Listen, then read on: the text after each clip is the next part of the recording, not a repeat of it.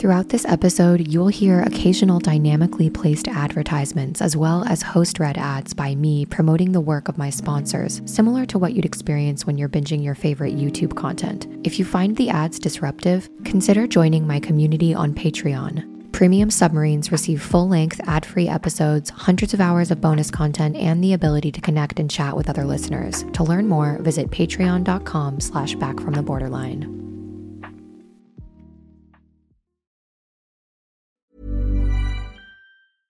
I'm Sandra, and I'm just the professional your small business was looking for. But you didn't hire me because you didn't use LinkedIn jobs. LinkedIn has professionals you can't find anywhere else, including those who aren't actively looking for a new job but might be open to the perfect role, like me.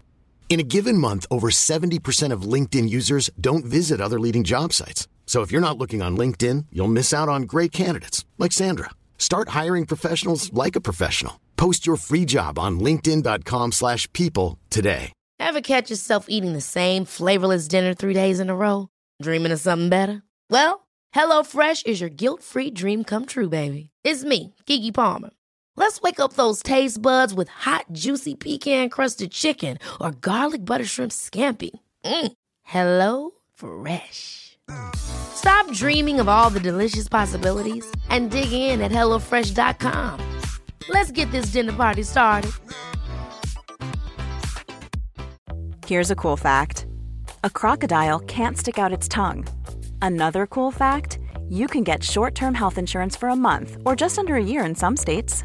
United Healthcare short term insurance plans are designed for people who are between jobs, coming off their parents' plan, or turning a side hustle into a full time gig. Underwritten by Golden Rule Insurance Company, they offer flexible, budget friendly coverage with access to a nationwide network of doctors and hospitals. Get more cool facts about United Healthcare short term plans at uh1.com.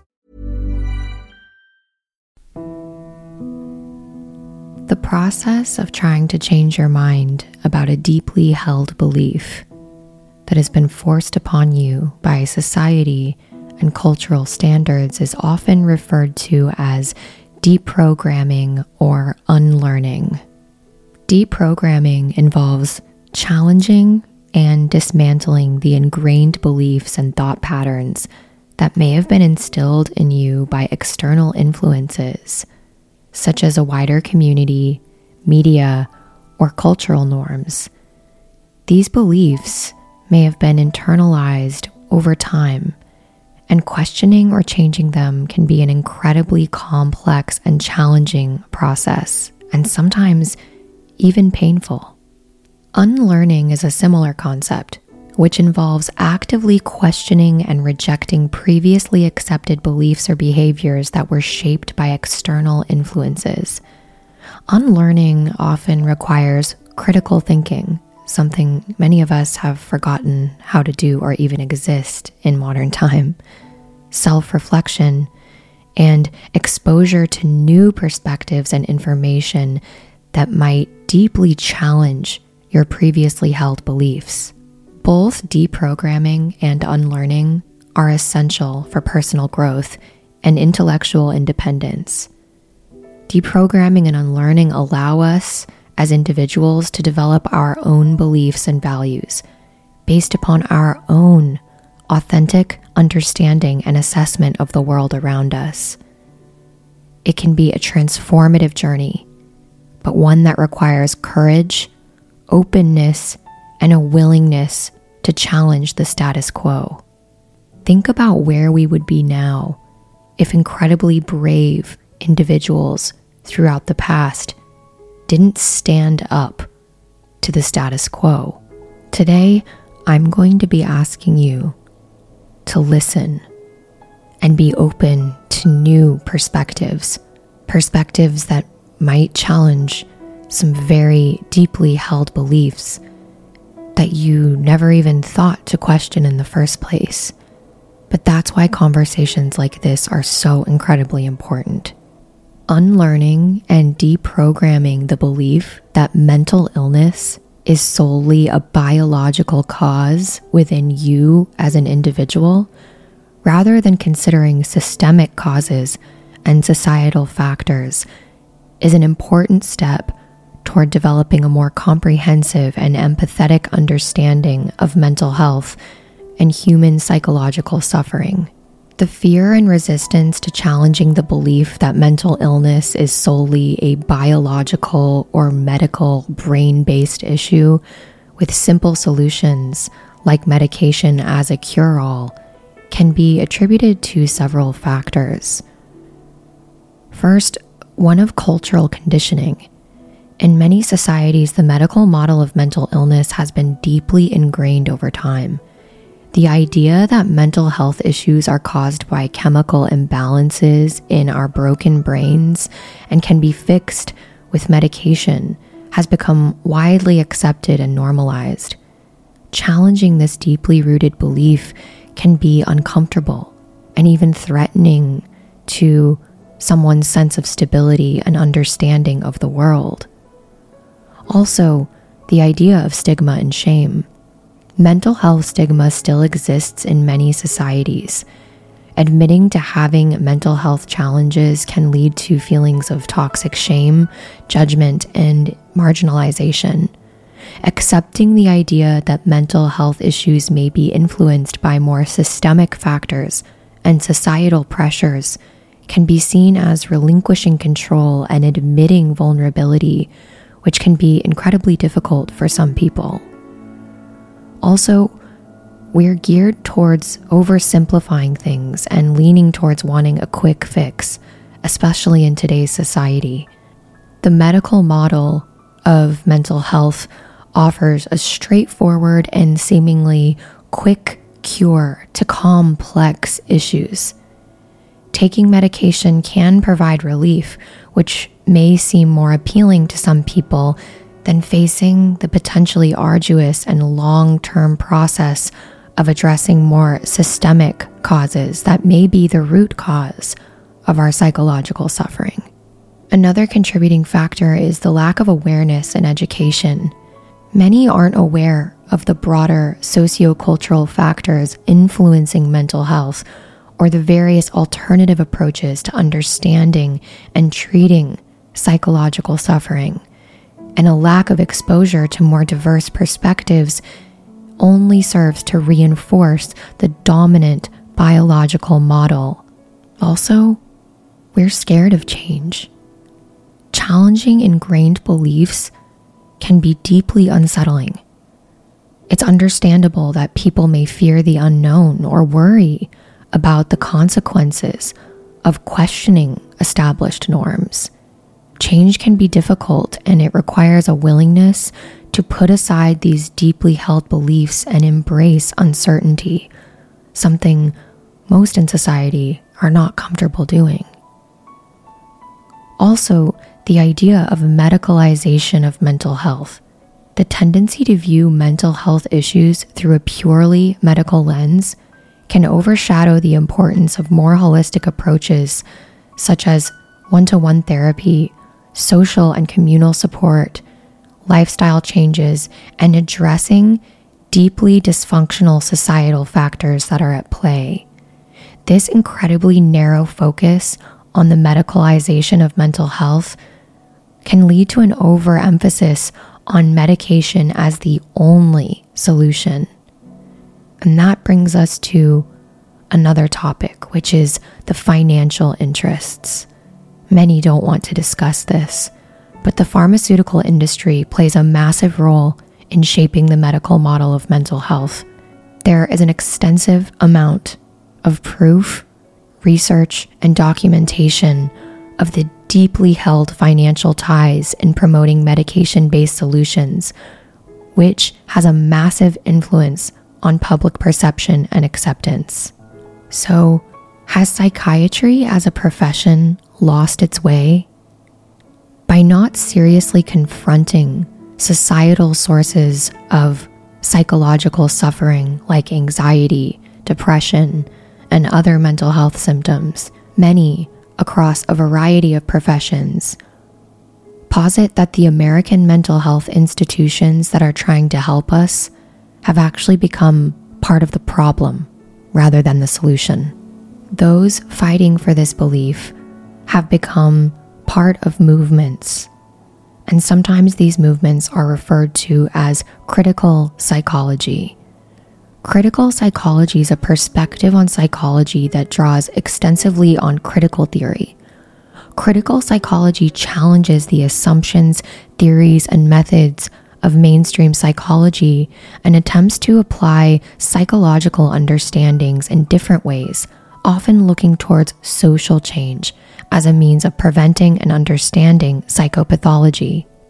Critical psychologists and those who support them believe that mainstream psychology and psychiatry fail to consider how power differences and discrimination between social classes and groups can impact an individual's or group's mental and physical well being. Mainstream psychology does this only in part by attempting to explain behavior at the individual level, right? When you have a personality disorder, there is something wrong with you. There is not something wrong with society at large. However, mainstream psychology largely ignores institutional racism, post colonialism, and deficits in social justice for minority groups based on differences in observable characteristics such as gender, ethnicity, religion, religious minority, sexual orientation, or disability. This idea of critical psychology has given rise to another movement, sometimes referred to as anti psychiatry. Anti or critical psychiatry is a movement based on the view that psychiatric treatment is often more damaging than helpful to patients, highlighting controversies about psychiatry. Objections include the reliability of psychiatric diagnosis, the questionable effectiveness and harm associated with psychiatric medications, and the failure of psychiatry to demonstrate any disease treatment mechanism for psychiatric medication effects, as well as legal concerns about human rights and civil freedom being nullified by the presence of diagnosis. From a historical perspective, critiques of psychiatry came to light after focus on the extreme harms associated with electroconvulsive treatment or insulin shock therapy. The term anti psychiatry is in dispute, and it's often used to dismiss all critics or questioners of psychiatry many of whom agree that a specialized role of helper for people in emotional distress may at times be appropriate and allow for individual choice around treatment decisions. Beyond concerns about effectiveness, anti psychiatrists question the philosophical and ethical underpinnings of psychotherapy and psychoactive medication, seeing them as shaped by social and political concerns rather than the autonomy and integrity of the individual mind. They may believe that judgments on matters of sanity should be the prerogative of the philosophical mind and that the mind should not be a medical concern. Some activists reject the psychiatric notion of mental illness altogether. Anti psychiatry considers psychiatry a coercive instrument of oppression due to an unequal power relationship between doctor and patient and a highly subjective diagnostic process. Involuntary commitment to psychiatric hospitals is an important issue in the critical psychiatry movement. The decentralized movement of critical psychology and critical psychiatry has been active in various forms for over two centuries now. In the 1960s, for example, there were many challenges to psychoanalysis and mainstream psychiatry, where the very basis of psychiatric practice was characterized as repressive and controlling. Many prominent psychiatrists themselves identified with the critical psychiatry movement. For example, David Graham Cooper was a South African born psychiatrist and theorist who was prominent in the anti psychiatry movement. Cooper used the term anti psychiatry in 1967, and he wrote a book, Psychiatry and Anti Psychiatry, in 1971. The word anti psychiatry was already used in Germany in 1904. Thomas Stephen Szasz was a Hungarian American academic and psychiatrist. He served for most of his career as professor of psychiatry at the State University of New York Upstate Medical University in Syracuse. He was also a distinguished lifetime fellow of the American Psychiatric Association and a life member of the American Psychoanalytic Association. And he was best known as a social critic of the moral and scientific foundations of psychiatry, as what he saw as the social control aims of medicine in modern society, as well as scientism. Szasz introduced the definition of mental illness as a myth in the book the Myth of Mental Illness, which he released in 1961. The critical psychology and psychiatry movement continues to influence thinking about psychiatry and psychology both within and outside of the fields, particularly in terms of the relationship between providers of treatment and those receiving treatment. Contemporary issues include freedom versus coercion, nature versus nurture, and the right to just be and feel differently than the norm. Today, you'll be hearing my conversation with Bruce E. Levine, a practicing clinical psychologist often at odds with the mainstream of his profession. Bruce writes and speaks about how society, culture, politics, and psychology intersect. He has been in practice in his career for more than three decades. Howard Zinn, the author of A People's History of the United States, says of Bruce, it's always refreshing to find someone who stands at the edge of his profession and dissects its failures with a critical eye, refusing to be deceived by its pretensions. Bruce Levine condemns the cold, technical approach to mental health and, to our benefit, looks for deeper solutions. Bruce is a regular contributor to Counterpunch, Truthout, Salon, Alternet, Mad in America, Z Magazine, Op Ed News, and The Huffington Post. His articles and interviews have been published in the New York Times, Skeptic, Adbusters, The Ecologist, High Times, and numerous other magazines, and he's contributed chapters to the military industrial complex at 50, Writing Without Formula, Perspectives on Diseases and Disorders, and Alternatives Beyond Psychiatry.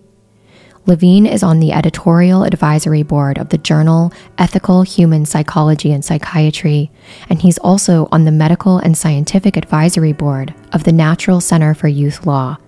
He's also an editorial advisor for the Icarus Project and Freedom Center Harm Reduction Guide to Coming Off Psychiatric Drugs. A longtime activist in the mental health treatment reform movement, Bruce is a member of the International Society for Ethical Psychology and Psychiatry and Mind Freedom. Dr. Levine has presented talks and workshops to diverse organizations throughout North America. Bruce was born in 1956, grew up in Rockaway in New York City, graduated from Queens College of the City University of New York, and received his PhD in clinical psychology from the University of Cincinnati. Bruce is also a prolific author in his own right.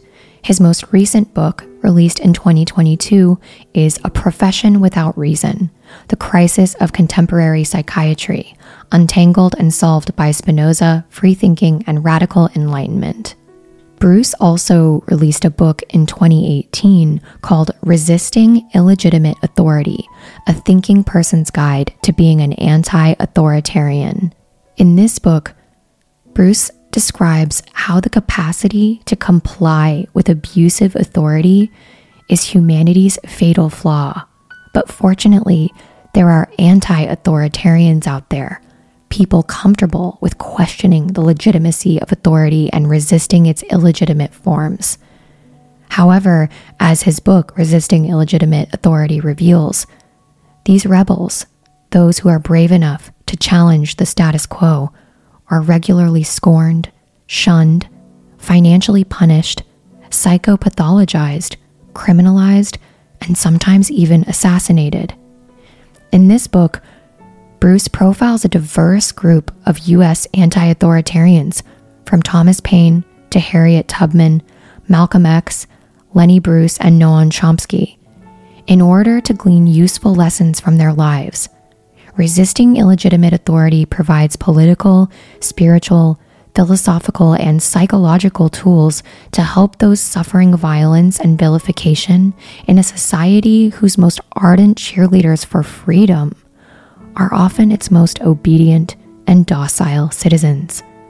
Discussing anti authoritarian approaches to depression, relationships, and parenting, Bruce makes it clear that far from being a disease, disobedience may be our last hope.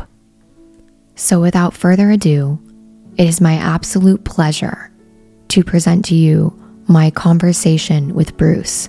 It is by far one of the most engaging, nourishing, and validating conversations I've had the ability to have on my podcast, and I'm so grateful that I had the opportunity to speak with him.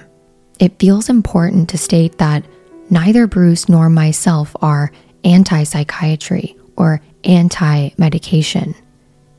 But we do believe that there is a serious imbalance in the way that we view psychological suffering. Psychiatry and psychology claim that they are ruled by a biopsychosocial model. However, it's clear that we are skewed way towards the biological of this model, and balance is deeply, deeply needed. So sit back relax, and get ready to challenge some of your most deeply held beliefs with someone who has spent 30 years fighting on the front lines of this fight. I present to you Dr. Bruce Levine.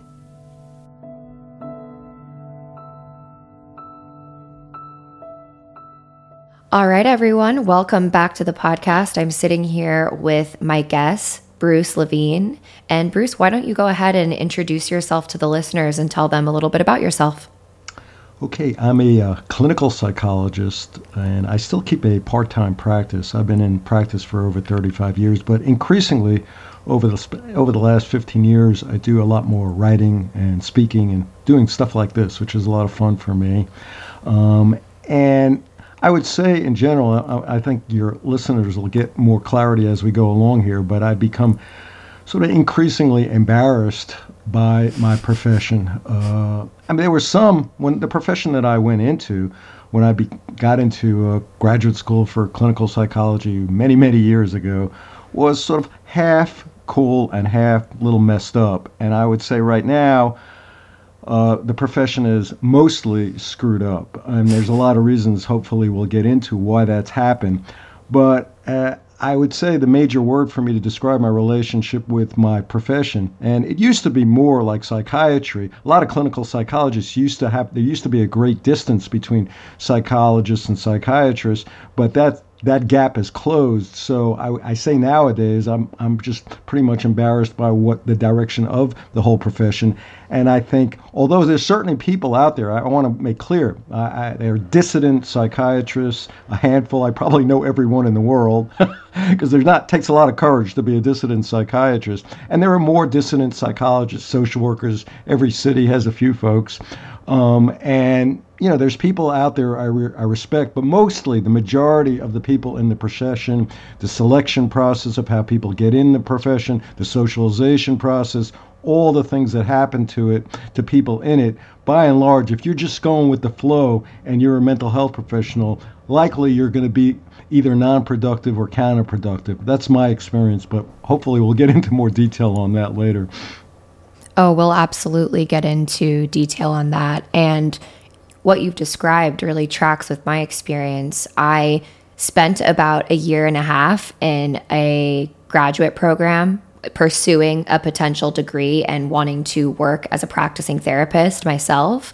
And after experiencing some of what you describe, I kind of backed off, right? Which is what led me down the road of maybe doing a podcast instead of working in these professions. And I just can't count the amount of therapists, social workers, psychologists that have written to me under the condition of anonymity, right? Saying that they are shocked at the practices that they have to engage in, the beliefs that they have to perpetuate, the hoops that they have to jump through in order to provide care for their patients. And so I think it's incredibly admirable for anyone who comes out and speaks out against the systems because it's a really tricky thing to be in the helping professions for mental health right now, it seems. Right. And, you know, your point that they're coming to you anonymously is it's it's pathetic, right? I mean that they're so afraid, and that's a core piece of why the mental health profession doesn't help a lot of people because if you're fear based, if you don't have enough courage to at least talk about what's problematic about your own profession, what's the chances you're going to have enough courage to like talk to a family who are doing some problematic things with a teenager who there's nothing essentially mentally ill about them, but they're unhappy for a variety of reasons. And how much courage are you going to be able to have to talk to a parent and say, hey, you know, I'm sure you're doing the best you can here, but this kid's not getting their needs met. Are you gonna are you gonna be too afraid that they're gonna fire you and you're gonna lose a customer? Are you gonna be too afraid maybe they're gonna go to your licensing board or they're gonna sue you? And so you see, it's a very the core of it, of the problem of the profession, and we it, it is a, it's very fear based. And mm. when you're in emotional turmoil, I've been there myself. The last thing in the world, because you're already afraid, you're afraid of what's going on. The last thing in the world is that you need somebody who is fear based. And unfortunately, the whole selection process and the socialization process for mental health professionals produces fear based people. And again, I want to repeat there are people who transcend that, but there are more people like you who quit.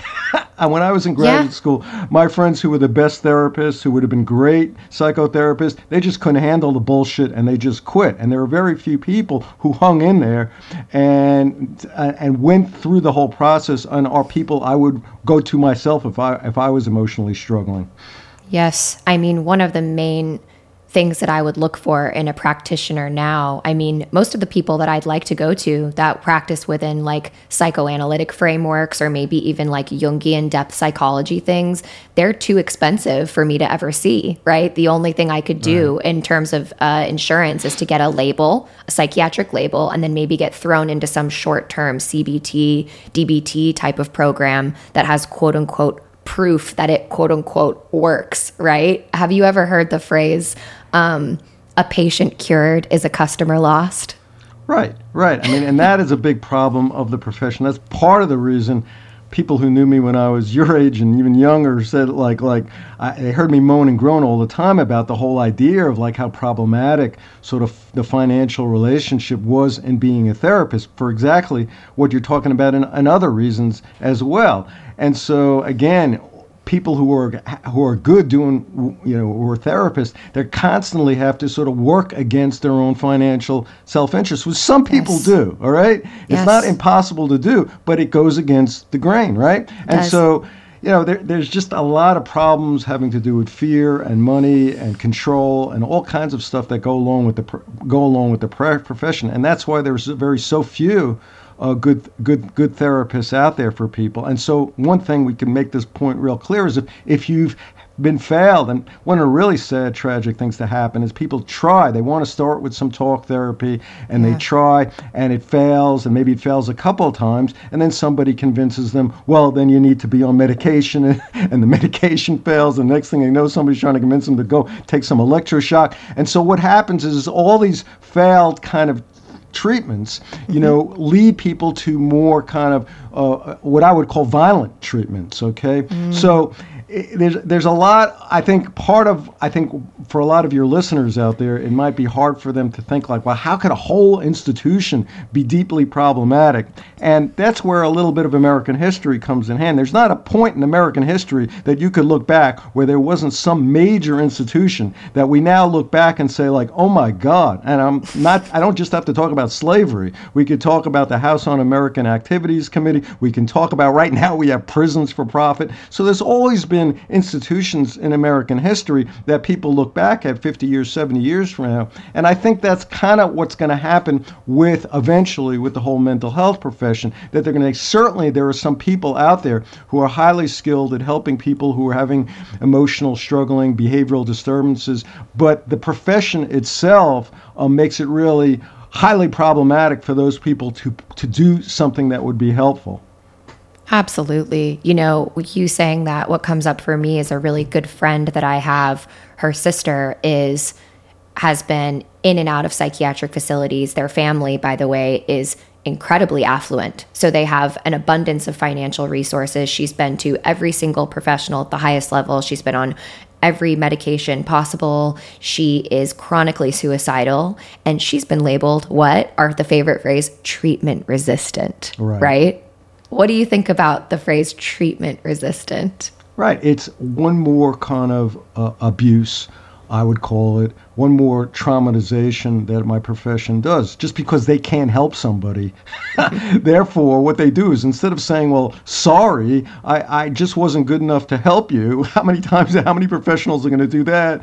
They say, like, well, it's not my fault. You must be treatment resistant. Yes. And it's another shaming, right? Yes. And so you've got a lot of people who are already, you know, suffering emotionally, having all these problems, depressed, anxious, substance abuse, etc., because they're already feeling defective, they're already maybe have wounds and shame, and then you have some profession who's incompetent, who can't help you, coming along and saying it's your fault, you know, you're treatment resistant, and so I mean, part of this stuff uh, you're going to hear from me. I hope your listeners understand. In, order to survive as long as I had, you develop you develop a kind of a, a dark humor about this whole thing, or else it, the whole thing gets so depressing for yourself. So, uh, don't you know, they I say don't, I, you have to? I don't to... mean to sound cavalier. I really, but that's the only way I survive here, with a dark sense of humor about how pathetic my profession is. I mean, they say you have to laugh or you'd cry, right? Right.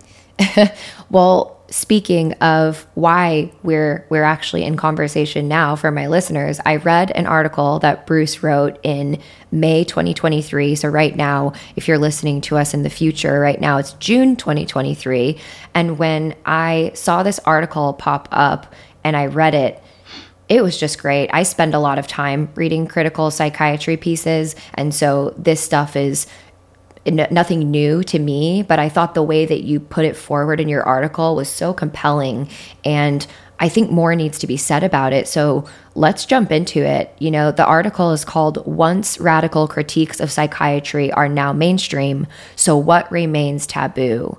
And so I looked up for my listeners the definition of taboo, right? The definition of taboo is a social or religious custom prohibiting or forbidding discussion of a particular practice or forbidding association with a particular person, place, thing, or idea.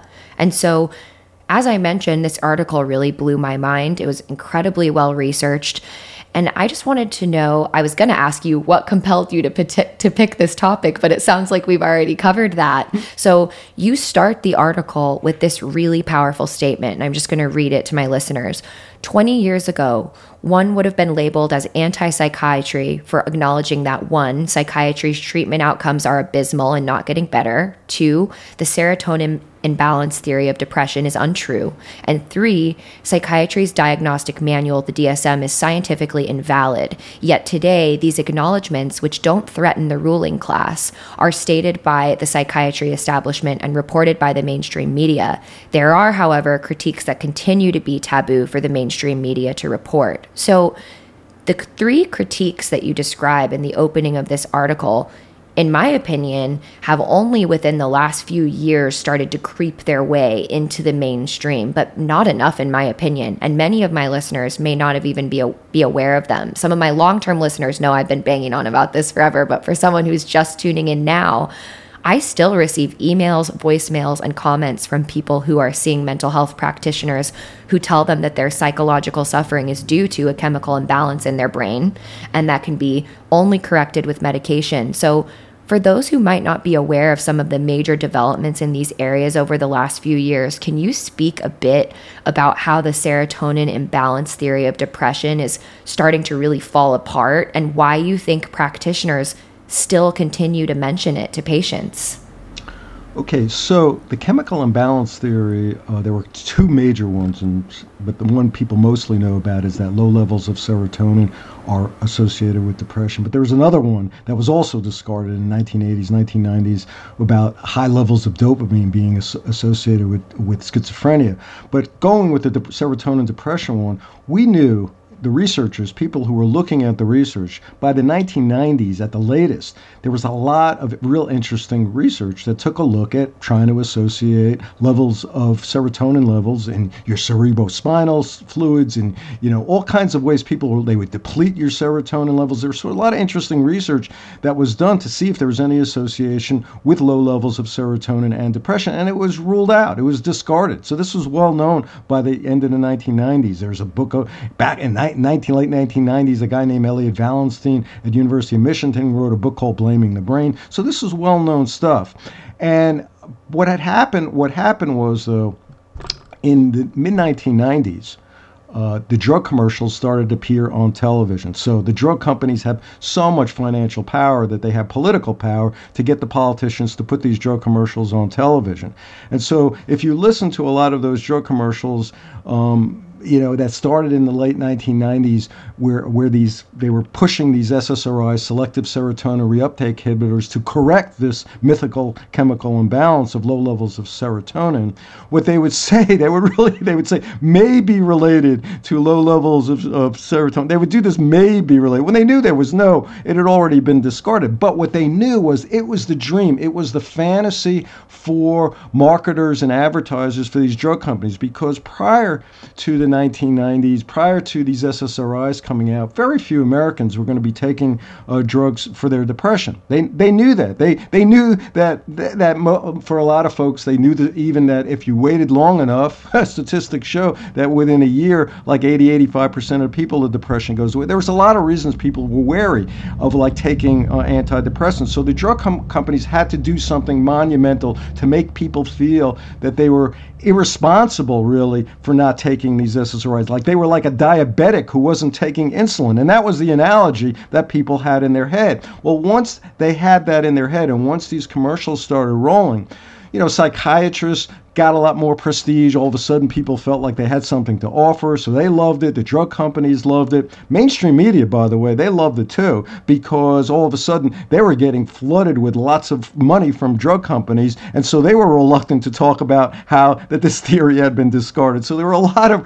reasons why the general public and, and people in the general public in New Orleans don't feel stupid because the, the studies show uh, they haven't done a poll on this in a while, but the last poll that I looked at, the vast majority, 80, 85 percent of people out there believe in this that this thing is true. And from my experience, not only do the general public, a lot of doctors believe that. So primary care doctors, who are the most more than psychiatrists are the ones who are prescribing these uh, these psychiatric drugs. They a lot of them believe it. I haven't seen any polls on it, but anecdotally, I bet you even to this day, even if all the stuff that's now come out, we'll talk about this in a, in a little bit in 2022. My guess is a lot of people still believe it now. So it's like what happens is, and the great uh, scientist Carl Sagan used to talk about the great bamboozle. He used to talk about once you become attached to a certain belief, it's really hard to ever let go of it. If you've heard something a thousand times, it's really hard.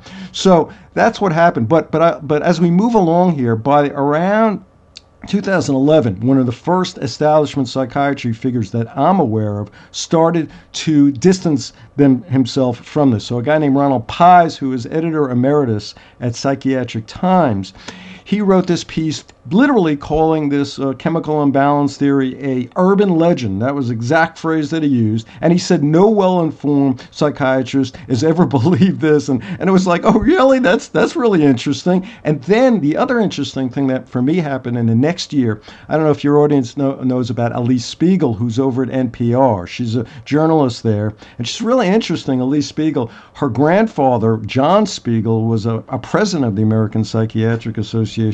But she finds out after she'd been 16, 17 years old, she was probably an upper middle class kind of kid who'd been taken over to Johns Hopkins for heart depression, they told her the same story that everybody else hears that your depression is caused by low levels of serotonin. And then she got put on Prozac. And later on, as a journalist, she finds out, hey, this stuff's not true. So she starts to investigate, like, what the hell is this all about? And really, she talks to people who literally knew the researchers who knew this wasn't true, and they had reasons why they wanted to perpetuate this thing. In their own head, it was like a noble lie. If, if people believed this stuff, they would feel better about their depression they would take their medication. So it was all, you could call it a bullshit or a noble lie, depending on what kind of person you are. I call it bullshit. So, anyways, so that that came out, but still, most people hadn't heard about. It. This was just one story on NPR. Then the big thing event that happened in 2022, a year ago, was a dissident psychiatrist, uh, Joanna Moncrieff, out of uh, England, who I, I correspond with. She's, you know, she put out this review with a bunch of other co authors that looked at hundreds of studies on this relationship between serotonin levels and depression, and she said there's just like no evidence of it. So here is the interesting thing that happened. Well, two interesting things is for whatever reason the mainstream media picked up uh, Joanna's review article. And so it went all over the place. Russell Brand started doing YouTube videos. Hilarious. You could find it. It's some, you know, like the, it's it's called like they, they fucking lied to me. Is like this is the name of his thing. It's hilarious. I recommend if you need if your audience needs a laugh. And um, but it got out there. And so the interesting thing was, what did psychiatry do at the establishment level? They did not disagree. They did not uh, say like, well, this is wrong. What they did was they, they made fun of Joanna. They said, what is she going to do next? Disprove the black bile theory? They mocked her. And so, you know, this is this is for me a lot of what I'm trying to convey to folks is not only are these guys wrong, but they're violent. You know, when they get so here and now, what they're doing is really gaslighting the whole general public. They're saying, We never told you this stuff. And it's like, if all of you people believe this, it's because you're stupid. Now, that's for me, that's gaslighting. So, I go through this story with folks here. One thing is, like, again, you know, since they've heard a thousand times about this chemical imbalance theory, I guess they need to hear it at least a hundred times that it's that it's not true. But the other part of it is, it, it really speaks to the level of duplicity and, and, and really I would say psychological violence that the profession is involved in. And this is this is a hugely important thing because it really threw people off track. I mean, when in the 1960s, 70s, 80s, there's all kinds of interesting reasons people would be talking about of people about why people get depressed. So, for example, we knew it was uh, an interpersonal event. We knew the, there were studies that I quote in one of my earlier books on depression showing that the majority of depressed women, you ask them what they think the thoughts of their depression was. It was their unhappy marriage. You know, so we knew all kinds of things. We knew about trauma. We knew there was a lot of different things that had to do with basically enormous pain is associated with depression. We know, for example, that if you've got financial pains, if you're involved in the criminal justice system, if you've got if you're in poverty, they're much more likely to be suicidal and depressed. So there's a lot of things we knew about the relationship between financial, emotional, all kinds of pains in your life and depression. And this chemical imbalance mumbo jumbo bullshit really derail people, all right, from a lot of different things. So hopefully that gives you a little bit of a summary of the chemical imbalance theory of depression.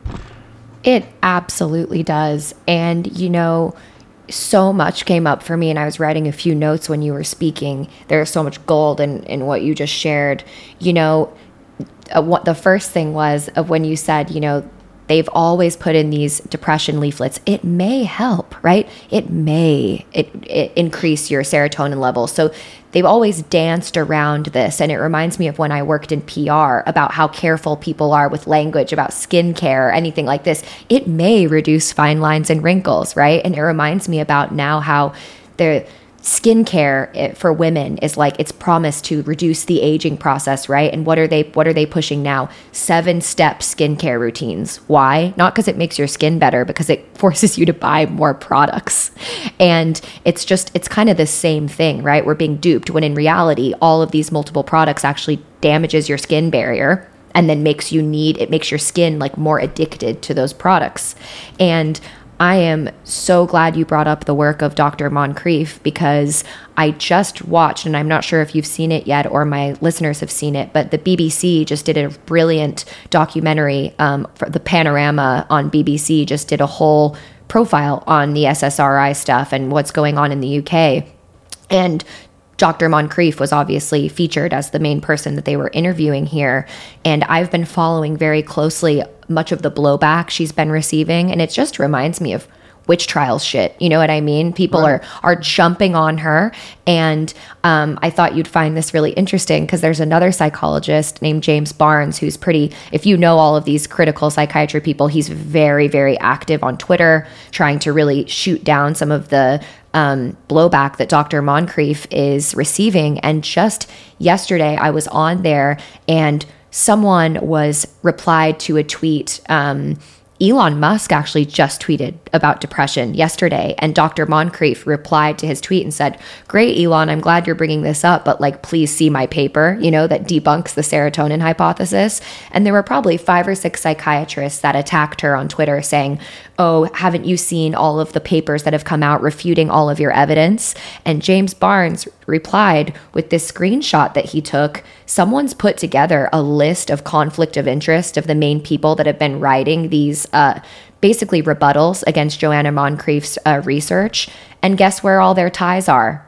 Pharma all these psychiatrists that are jumping on her, trying to take down her research, have all of these conflicts of interests within big pharma. They've been paid by pharmaceutical companies, and it's against their interests for this uh, serotonin theory to be refuted in a mainstream way. Right. I mean, one of the other things that's uh, incredibly uh, embarrassing about the mental health profession is, and this is also this has gone increasingly so in, in the entire society, is that just how the conflicts of interest uh, are just seen as more and more acceptable. So another thing that your listeners, I realize you're, I'm talking to folks who, who might be not aware of that. In 2008, um, so this is a while ago now, they had congressional hearings on psychiatry and their relationship with drug companies. And what they found was that just about every significant thought leader were taking huge amounts of money. So one of the poster boys, and by no, by no means the only one, was a guy who just recently died. This guy named Joseph Biederman out of Harvard, who be, you know who had taken 1.6 million dollars from drug companies over a six seven year period and he Joseph Biederman is the father of uh, pediatric bipolar disorder so because of him from the mid 1990s to the early 2000s you have a 40 fold, 40 fold increase in this pediatric bipolar disorder, which for me is insanity. How the hell could you have a three, four year old diagnosed with bipolar disorder? And you looked at the symptoms again, you want to cry or laugh. We get back to this cry or laughing, and it's like, well, they, they, they're uh, intensely silly and intensely happy. I'm right, right, exactly. I see you, your audience can't see your reaction, but I can see Molly's yeah. reaction. It's exactly my reaction. It's like, yeah. are you people fucking out of your mind? And the same Literally. thing with preschool ADHD. You know, it's like if you talk too loud, you're ADHD. If you talk too fast, you're pediatric. But So it's insanity. So so, but that was it. There was uh, back to those congressional hearings. They also found relationships between a lot of the major institutions and drug companies. So American Psychiatric Association and, and relationships with drug companies, and so on and on. And so what ended up happening was, and this is the thing that happens in American society, you find out that all these politicians are on the take from giant corporations, and so they think they can solve this by just having them disclose it, have these sunshine laws. So that's what happened. We had in 2013 there were these sunshine laws that all that that doctors had to report their what they were making, and drug companies had to report their financial relationships. So we know now 75% of psychiatrists are on the take at some level, maybe not not a million. There's only about a 60 or so taking over a million dollars from drug companies, the big time thought leaders, but up 75% of them are taking are taking something. And so this is what a guy, you know, a, a, a investigative journalist, a guy named Robert Whitaker, he calls this institutional institutional corruption. And so there's a lot of things in life that are legal, but they shouldn't be. and that's the same with politicians getting lobbied to be able to control them. So the, this is what happens when you have enough money, you can kind of create the laws, you know. And and so these these psychiatrists feel like, well, we're doing nothing wrong. We disclose it. And so at the end of all of these big studies, they say, well, they have financial relationships with these drug companies. Like that means nothing. Like that. so that that's part of of the many reasons why this profession has become embarrassing. Like I say, it would be far more embarrassing embarrassing um, to be a psychiatrist, but it's embarrassing enough to be a psychologist. God, ain't that the truth? You know, it's interesting that you bring up some of these major players, and I already spoke about Thomas Insel. The next question I had for you from your article was you wrote about treatment outcome failure and the invalidity of the DSM. So you wrote, because I'm just going to read a short excerpt. In 2011, Thomas Insel, director of the National Institute of Mental Health, from 2002 to 2015, he acknowledged, quote, whatever we've been doing for five decades, it ain't working. When I look at the numbers, the number of suicides, the number of disabilities, the mortality data, it's abysmal and it's not getting any better. Key members of the establishment psychiatry now acknowledge that the DSM, Psychiatry's Diagnostic Manual, is invalid. Thomas Insel, when director in 2013, stated that the DSM's diagnostic categories lack validity, and he announced that NIMH will be reorienting its research away from DSM categories. Then, in, in 2022, his book Healing Insel stated the DSM has created a common language, but much of that language has not been validated by science. The chair of the 1994 DSM 4 task force, Allen Frances, acknowledged in 2010 there's no definition of a mental disorder. It's bullshit. You just can't define it.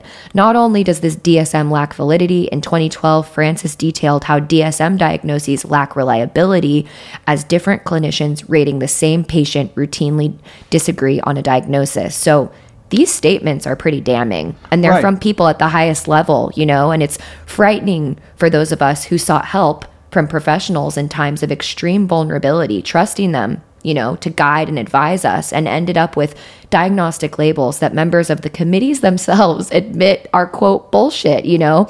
And Thomas Insel has been one of the most vocal of these. I myself received three to four different disorder labels and different medications, depending on the practitioner I saw. And if he said just in 2013 that the DSM will be reorienting its research away from DSM categories, it's been nearly 10 years since he made this statement, and it seems like there's more, not less, focus on diagnostic labels. Why do you think that is, Bruce? Right. Well, I mean, two things just so to underline about we're not talking about radical critical psychiatrists. we're talking Thomas Insel. You can't be more establishment psychiatrist. The, guy, the director of the National Institute of Mental Health is sort of like the king of psychiatry. And the other dude Literally. we're talking about is Allen Frances. He was task force director of the earlier DSM-4, which came out in 1994. We're up to the latest one that came out DSM-5 is 2013. So these are you can't these are the establishment of the establishment saying that. So the, the back you know to answer is like, well, why is this DSM still around? Again, um, it's about money and it's about politics. The American Psychiatric Association is the guild of America's psychiatrists, and they publish the DSM. It is their big money maker because uh, every they when they revise it, all these clinicians, psychiatrists, social workers, psychologists, everybody has to go out and get themselves a new expensive DSM. But it's even more than that. It's it's the basis of their prestige. It's their basis of them wanting the prestige in America, okay, is is to be con- considered a medical doctor, and and and so this this is their diagnostic manual that for them proves we're just like all these other medical doctors there. So there's money, politics, prestige issues why this thing still exists, and it really is really hysterical. There was kind of a sort of political compromise that was made after Insel said like we got to abandon the DSM why didn't it go away? Well, and, and they came up with this bizarre compromise. Well, we're going to, you know, at the NIMH, well, we're going to try to come up with other categories for research, but clinically, we're going to still use this invalid, unreliable uh, uh, instrument for uh, for diagnostic purposes. And, and, the other thing too for your audience, I guess, if they if they haven't taken psychology 101 here or they've forgotten it, let me explain the difference between with validity and reliability. So validity, just in simple terms, means does, does, does something of any value? Does it make sense? So the example I use uh, uh routinely to describe invalidity is like an 18 50s, there was a Louisiana physician, a guy named Samuel Cartwright, who, again, trying to maintain the status quo for the plantation owners, said, like, well, these slaves who are running away, they suffer a mental illness called a drapetomania. And so clearly nowadays, you would hope everybody in America realize, well, that's invalid. That makes no sense. It's just something, you know, that's just a name that, that has no scientific value. The unreliability is is like even if you believe all of these DSM mental illnesses from borderline personality disorder to bipolar to ADHD to oppositional defiance, even if you believe, you say, you know, the, you, you believe in them, they're they're unreliable, which means that you cannot get agreement. So you take the same person goes to several different clinicians. They either come up they come up with no diagnosis or different diagnoses. And so in and and there's a, there was actually one fun study in the DSM-4. They sort of changed this, but DSM-4, if you had bizarre delusions, just one symptom, that was good enough to be labeled schizophrenic. So they went around and they asked 50 senior psychiatrists to define to, to be able to like agree on what was bizarre, and they could not agree on what was bizarre, right? Because again, all of these things are based on language and communication. Yeah. People have different ideas about what all of these things mean. So you have an instrument. This is really important for folks to understand it, called the DSM, which is the Bible, literally called Psychiatry's Diagnostic Bible, that is both invalid and unreliable. For scientists, that makes it garbage. All right. And so, therefore, everything you do with garbage is garbage in, garbage out. So if you uh, try to associate garbage with, you know, with genes or, or any parts of the brain, it, it's, it's all, it doesn't, it's bullshit. You know, it doesn't, it's of no value. And so we're talking about, and that's what, and this is what's scary for psychiatry is that it's not just they're making some mistakes with their, it's like their underlying core paradigms here are are really much closer to religious constructs than they are to scientific ones. That's that. It's it's all based in ideology right? And i've heard so often that you know the dsm it wanted psychiatrists wanted to play with the big boys right? They wanted to be considered medical doctors. And so what? It makes sense if they try to convince society and everyone else that psychological suffering is a medical problem, right? My personality disorder is like a disease, and the best I can hope for is for my diseased cancerous personality to go into remission of some kind, right? It just it doesn't make sense, I think, when you view it like that and people are starting to wake up to that. You know, later later in your article you even move into um, critiques of psychiatry that still feel forbidden to talk about because it's interesting. What we've discussed up to this point is in your article the parts that you say are like these are now that we're talking about the serotonin imbalance the the treatment outcome failure the um you know just the very fact of like the invalidity of the DSM these things are starting to become more mainstream but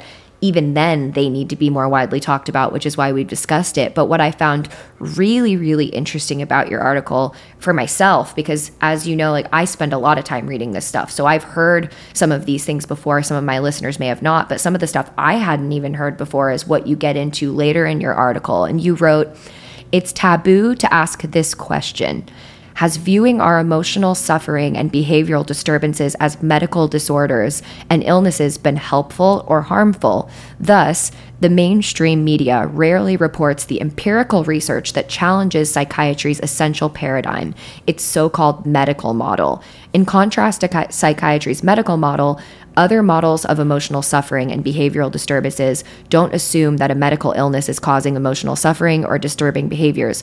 Non medical models conclude that there are many reasons that have nothing to do with medical illness as to why, for example, a child does not pay attention and is disruptive. And such non medical models conclude that there are many reasons that have nothing to do with brain defects as to why an individual might be hearing voices and having bizarre beliefs.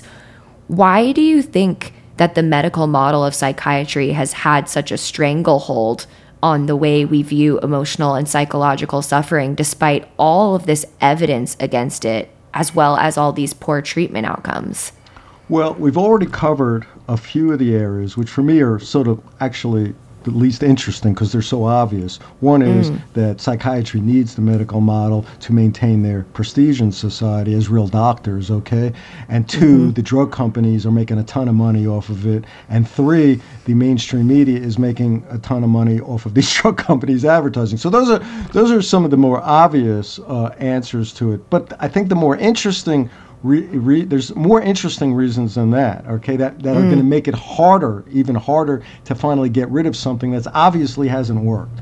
Okay, mm. so there's a lot of things in society that obviously don't are not working, that make no sense, that stick around because of these political, financial reasons. So the next yep. level that we get into society are, if you look at the kind of both at the, the lowest levels and the highest levels of society, there's there's psychological, um, um, emotional, financial needs. So at, at one at the at lowest level, at sort of the micro level, you take a look at some families out there who there's a member of their family who, let's say, they're depressed, they're not paying attention, they're they're uh, you know doing doing stuff that is not fitting in. They're creating a lot of discomfort and tension for everyone around them. Well, back in the 70s and 80s, the profession that I went into, which I say was only half screwed up and half okay was talking a lot more about the okay part was talking a lot more about family systems theories. They were talking, it was routine, it wasn't radical yes. to say that that person who is being labeled as mentally ill really is what we would call, and was a common term back then, the IP, the identified patient, the scapegoated person, the only person in the family who had enough guts to say, hey, maybe this is an unhappy family. Maybe mom and dad really don't like each other. Maybe they're about ready to get a divorce. Everybody else was keeping that quiet. And they were act quote acting out and and and voicing that maybe in not, not the most mature way, and that was being labeled as mental illness. So people would talk about that. So what ended up happening was that you know, in the, along with the drug companies and psychiatry, there was another force out there that realized we can exploit a whole bunch of parents who are shame based who really don't want to deal with the fact that their families are not so happy, and and that we can tell them like they're they're really great people. That there's nothing. The only reason why their kids are not paying attention in school or suicidal or or having bizarre thoughts or whatever is is that they have this disease. It has nothing to do with the family. It has nothing to do with parents. And so and those people who are calling those bad people are parent blaming and parent shaming and they and they and they should go to hell or something like that. And so this was the phone, this is how things with drug company support were created like NAMI, the National Alliance on Mental Illness, okay, which was like their their major agenda was like stop parent blaming, stop parent shaming. And this is really tragic because I talk to parents all the time who realize who really are trying their best sometimes to help their kids, but they realize, you know, there's some kind of a personality mismatch here. Maybe they're kind of doctor, lawyer, what I would call normie kind of parents, and they got some bohemian goth kind of kid, and they're going like, wow. And, and they're really cool enough to say, you know, I don't think there's anything essentially wrong with my kid, but I just don't understand them. And we're, and, and the kid's not feeling love because, you know, and so there were those kind of cool parents out there, but there were also a lot of other parents out there who were quite vulnerable to being exploited with this kind of medical disease idea. So that's one level, okay? Um, and if you want me to stop and you want to comment on that, I'll go. I'll go to the bigger level uh, next here. If unless you want to, you know. No, please continue. Okay, so the next bigger level, okay, and which is what I talk about in that article that you're reading, is at the highest levels of society. Let's call them the ruling class. You know, let's call them like not just the one percent, the one tenth, the one percent. We're talking about the, you know, the Be- Jeff Bezos, the Bill Gates. You know, the people who are at yes. the top of the hierarchy. The Rupert Murdoch. There you the, go. There you go. Yeah, there yes. you go. There you go. All yep. these guys who are at the top of the hierarchy who are having a good old time. You know. and they like they want to keep the status quo the way it is. All right. Oh, they're so, like they're like the daddies of the ultimate dysfunctional family family system, and we're all the identified patients. Right. Right. They don't want to deal with the fact they they want to think like well like business at Amazon. They want to deal with the fact yeah you've got 900,000 950,000 people you've given mm-hmm. jobs to, but but you know about mm-hmm. about a, a, huge percentage of them are uh, moving boxes around, totally alienated from the, what they're doing, from each other, from everything. It's like you know. Marxist alienation exponential, okay? And, and anybody who knows who's ever worked in an Amazon warehouse. So, you know, those are the kind of folks out there though they want to keep the status quo. And so, but what, what we've got, we've got even as Insel's talking about, we got a 33% increase in suicide. We got all kinds of increase in what people commonly call deaths of despair, right? Opiate overdoses, suicide. We've got depression, anxiety. We've got like everybody out there more and more like emotionally hurting, okay, and do and be and having these disabled disturbances. So how do you explain that if you know your society is fine and dandy? well, you say like, well they must. It's not us. It's not the society we've created. It's like this these individual defects these medical that's what the medical model essentially is. It's a disease model. It's an individual defect model. And any time that you could convince a population all right and this is really important politically you could convince a population that their misery their despair their their anxiety their anger their resentment has to do with something individually defective with them rather than something that they're reacting to societally, you know, they're less likely to rebel. They're less likely to like rebel by, you know, like withdrawing cooperation, rebel by, you know, boycotting, rebel by striking, rebelling in all the ways that people have historically rebelled against societies that feel dehumanizing, oppressive, alienating. And so we know, for example, like statistics all over the place show that the real relationship between um, people's misery level is between the social, political, psychological, economic variables. As I was mentioning before, there's studies that show, you know, the high, the more depre- more you know, if you're depressed and suicidal, the high, the more eh, the association between that and poverty and and being all kinds of financial pains and legal pains is, is high. We also know Another real interesting thing for me that I wanted to kind of flesh out a little bit in that article, I don't spend much time on it, maybe we could talk a little bit more about here, is that finally, this really important study, this adverse childhood experience study that came out in the 1990s, that I see you shaking your head, you're aware of, is that it's really important study that came out. And for folks and your listeners, your listeners might know about it, but a lot of maybe not all of them, is that what happened was that the uh, Kaiser Permanente, a, a, couple of real dedicated researchers, took a look at over 17,000 people and found that people who had lots of adverse childhood experiences, so ex- for example, abuse, emotional abuse, physical abuse, emotional neglect, physical neglect, and on. So if they had a lot of trauma, and a lot of adverse child, they, they were high, far higher likelihood to later on in adult life to have all kinds of problems from morbid obesity to IV drug use to depression to being suicidal, took on and on to everything. So so this became something, and it, and it, it took a while to, to get out there in the mainstream of mental health professionals, but now it's pretty well known among mental health professionals who call themselves trauma informed, which more and more mental health professionals do, that this is a hugely important reason why people are hurting out there. But what, what hasn't happened out there yet in our society, at least from my point of view, is people asking, like, why is there so much trauma and abuse and neglect going on in our society? Why is there, for example, in that Kaiser study, they found that 25% of the 17 of 25% of women in that study had been sexually abused when they were younger, and that's reporting. So we know it's probably a heck of a lot higher than 25%.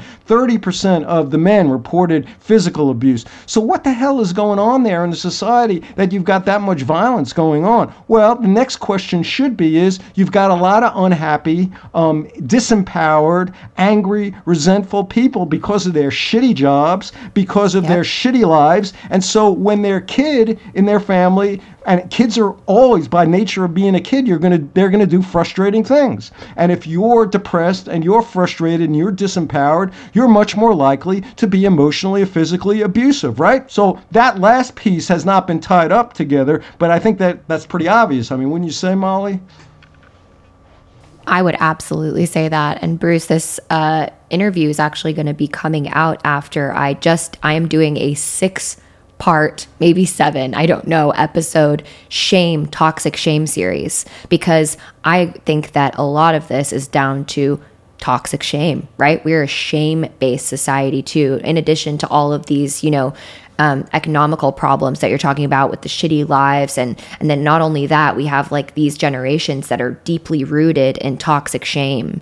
And you mentioned this adverse childhood experience study. And for listeners we've talked about it. It's like getting your ace score. They're called aces right? And i read and yet again, just like the Joanna Moncrieff stuff, you know, you always have the peanut gallery piping in saying, like, oh, this isn't valid. And the thing is, it's good when studies are challenged, right? We need that. We need a society where findings are challenged. That's how we've gotten into this f- fucked up place right now without things being challenged. But the Kaiser Permanente um, research, I've read challenges that the people that they selected for this ACE study were white middle class people. And, you know, while that's a fair criticism, I also think if they found this in a group of mainly white suburban people, can you imagine how deep this shit goes with people who are extremely vulnerable and and more diverse populations, right? So I just don't I don't really think that that criticism holds a lot of weight. What do you think about oh, that? absolutely. I mean, I mean, in, in some ways, that quote criticism makes the study even more valid. That you've got a population that, at least financially, is doing a little bit better than a lot of Americans. We're not talking. Go if they did the study on, like, for example, uh, indigenous people on uh, on a Lakota or Oglala reservation or, or, or Pine Ridge is, you know, if they did it there, you know, where people are more uh, financially impoverished, where people are more feeling, you know, disempowered. Again, that's the reason why they're more likely to move into substances, more, you know, more likely to do violence to themselves and other people. Because that's just, again, that just should be common sense. I say should be because we've lost a lot of common sense in our society. Is that I mean, I just talk about it on a personal level. The more that I'm fucked up, when I was in graduate school, not making much money, dealing with assholes most of the time who had some control over my life, my level of frustration, you know, I'm on the road there, you know, I'm more likely to probably, you know, you know, not not be so patient with some asshole driving in front of in front of me, right? It's just it's just common sense, and that's sort of that's why you need to have if you want to have parents who are not abusive, who are not, you know, uh, who are not neglectful. It's hugely important that they be, you know, that they not be so out of control in their lives. Okay, I mean, because it's just really you have to really work your ass off if your life is really fucked up to keep your patience, right? Precisely. And, you know, obviously, this is not based on any kind of scientific study because how do you even measure like just intuitive feelings? But I think everyone that's listening could probably agree that you can just sense right now. I mean, even since I graduated, I graduated in 2008, right? And I've just sensed just a building anger, a building despair, right? You can see how much more quickly people are to snap at each other and dehumanize each other. And you can just sense this building frustration. And I think that we're looking at the wrong enemy as usual, right, Bruce? Like the like you said, the powers that be, the people at the top get to just maintain the status quo while the rest of us are quabbling and hating each other down at the bottom and we have to mobilize and start speaking truth to power to call out some of these really harmful systems and ideas that are ruling us.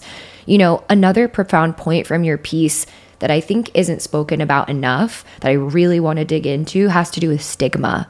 You know, when I first started my work and my podcast, I spent a lot of time interacting within online recovery spaces, primarily um, with BPD, right? Because that's where I started this podcast back from the borderline and I really identified with the symptoms of BPD. But then, as soon as I started researching all of this stuff and becoming critical psychiatry pilled, I started really just going, hmm, maybe I needed to investigate this. And I started to not find these labels very helpful. But many of the individuals within these um, recovery communities, right, from these these disorder labels, they believe that that these labels actually reduce stigma and that we just need to normalize them, right? They'll talk about reduce the stigma of BPD. But in your article, you mentioned research that points to the fact that med- the medical model of psychiatry and its focus on these diagnostic labels actually creates more stigma. And you wrote, examining 21 studies, um, Read found that biological, genetic, causal, uh, casual beliefs are clearly associated with more negative attitudes. From 1970, studies in several industrialized countries have found that biogenetic casual causal beliefs, sorry everyone, I can read today, are related to negative attitudes. This has been demonstrated among patients and professionals as well as general populations. Biogenetic beliefs are related to perceptions of dangerousness and unpredictability, to fear and to desire for social distance. The research clearly shows that the brain disease conceptualization and the quote, illness like any other anti stigma campaign have resulted in greater stig- uh, stigmatization. So, this tracks Bruce, Bruce with much of what I've heard in my work. I've had various psych um, professionals reach out to me under the condition of anonymity, as I mentioned with you when we opened up, that there is an incredible amount of discrimination against patients with certain labels within psychiatric units and even emergency rooms. So, for example, one psych nurse actually reached out and wrote to me and told me that if new patient shows up in the psych ward that she works at with a label like BPD, particularly on their records, without even talking to this patient, right? The staff automatically red flag these patients with certain labels, especially ones like BPD, as having the potential to be dangerous and manipulative. So they don't even speak to this person. This could have been a, a, an incest survivor who was had her life completely fallen apart and tried to seek help and was given a BPD label, right? So it's like how on earth is this reducing stigma? And I have to say most of the people and this is no no shade, but I think it needs to be called out is that most of the people that I think that are very empowered by their labels that I run across are in pretty privileged positions, right? They they they don't have to face the the deep stigma of their label. They aren't the person who finds themselves that maybe the man who was sexually molested as a child and then went towards the criminal route and, and ended up in prison and got labeled with antisocial personality disorder or NPD or BPD, right? So I'd love to hear you talk about this stigma because I, every time I hear reduce the stigma, reduce the stigma, let's empower each other. I've always felt that that made me feel a little icky. And then hearing you speak about this in your article, I finally had research to prove why I felt like this felt icky. Right. That's uh, research is a, a, a good, a excellent psychologist. One of the people in my profession I do have a lot of respect for, a guy named John Read and his group have done that kind of research. Looked at it, it was a meta-analysis, looked at multiple studies, and show like if you you know, if you're like, for example, a classic study is like, you know, you t- somebody's told like, well, somebody's gotten been a psychiatric hospital, and and they told, well, they were there for biochemical, medical, genetic, you know, whatever reasons, um, versus like they were told like, okay, somebody ended up in a psych hospital because just some crappy traumatic things happened to him, and they were passing through a crisis you know, we know the person who's like, you know, like we know, and again, this should be, you shouldn't even have to do research. It's just common sense that if, it's less, if you just think somebody's in crisis and they're going to trauma, you still like want, would go on a date with them, you'd still be friends with them. But if you hear that somebody's got this medical disease, that they're going to have to be on medication for life and that they're unpredictable and they're violent without it,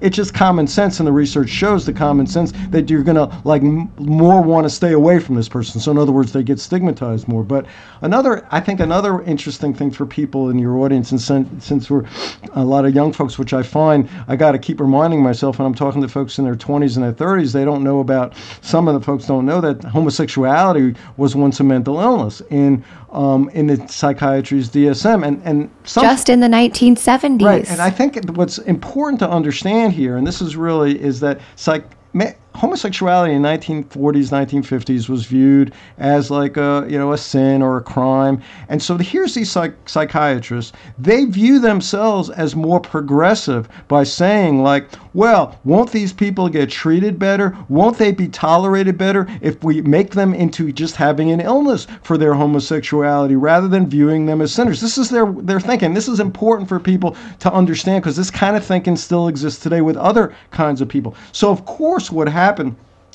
psychiatry was totally out of touch with the fact that there was gay activism going on all over the place in the 1960s. So some of your listeners might know about Stonewall Uprising in New York in 1969. I see you do if your head shaking. But I guess psychiatry wasn't hip to this. And so what ended up happening was gay activists, courageous gay activists who didn't care about like being, you know, being known to be gay, they, they, they they protested at the American Psychiatric Association, and it's one of the great political victories in gay activism history was that they got the American Psychiatric Association to get to abolish homosexuality as a mental illness. And so there's a lot of interesting things about this whole that whole event that I talk about this event a lot because it pro- this is why psychiatry got so much trouble in the 1970s. Everybody's laughing at them. They're going like, "Wait a minute, you can't protest and get rid of diabetes or cancer. These illnesses can't be like medical illnesses. There, there's something the hell else. But the other part, so there's a lot of a lot of things to unpack with this whole incident with homosexuality being a once viewed as a mental illness and, and through protests getting rid of it. But I think for the purposes of what we're talking about right now, what's what's really should be interesting for folks besides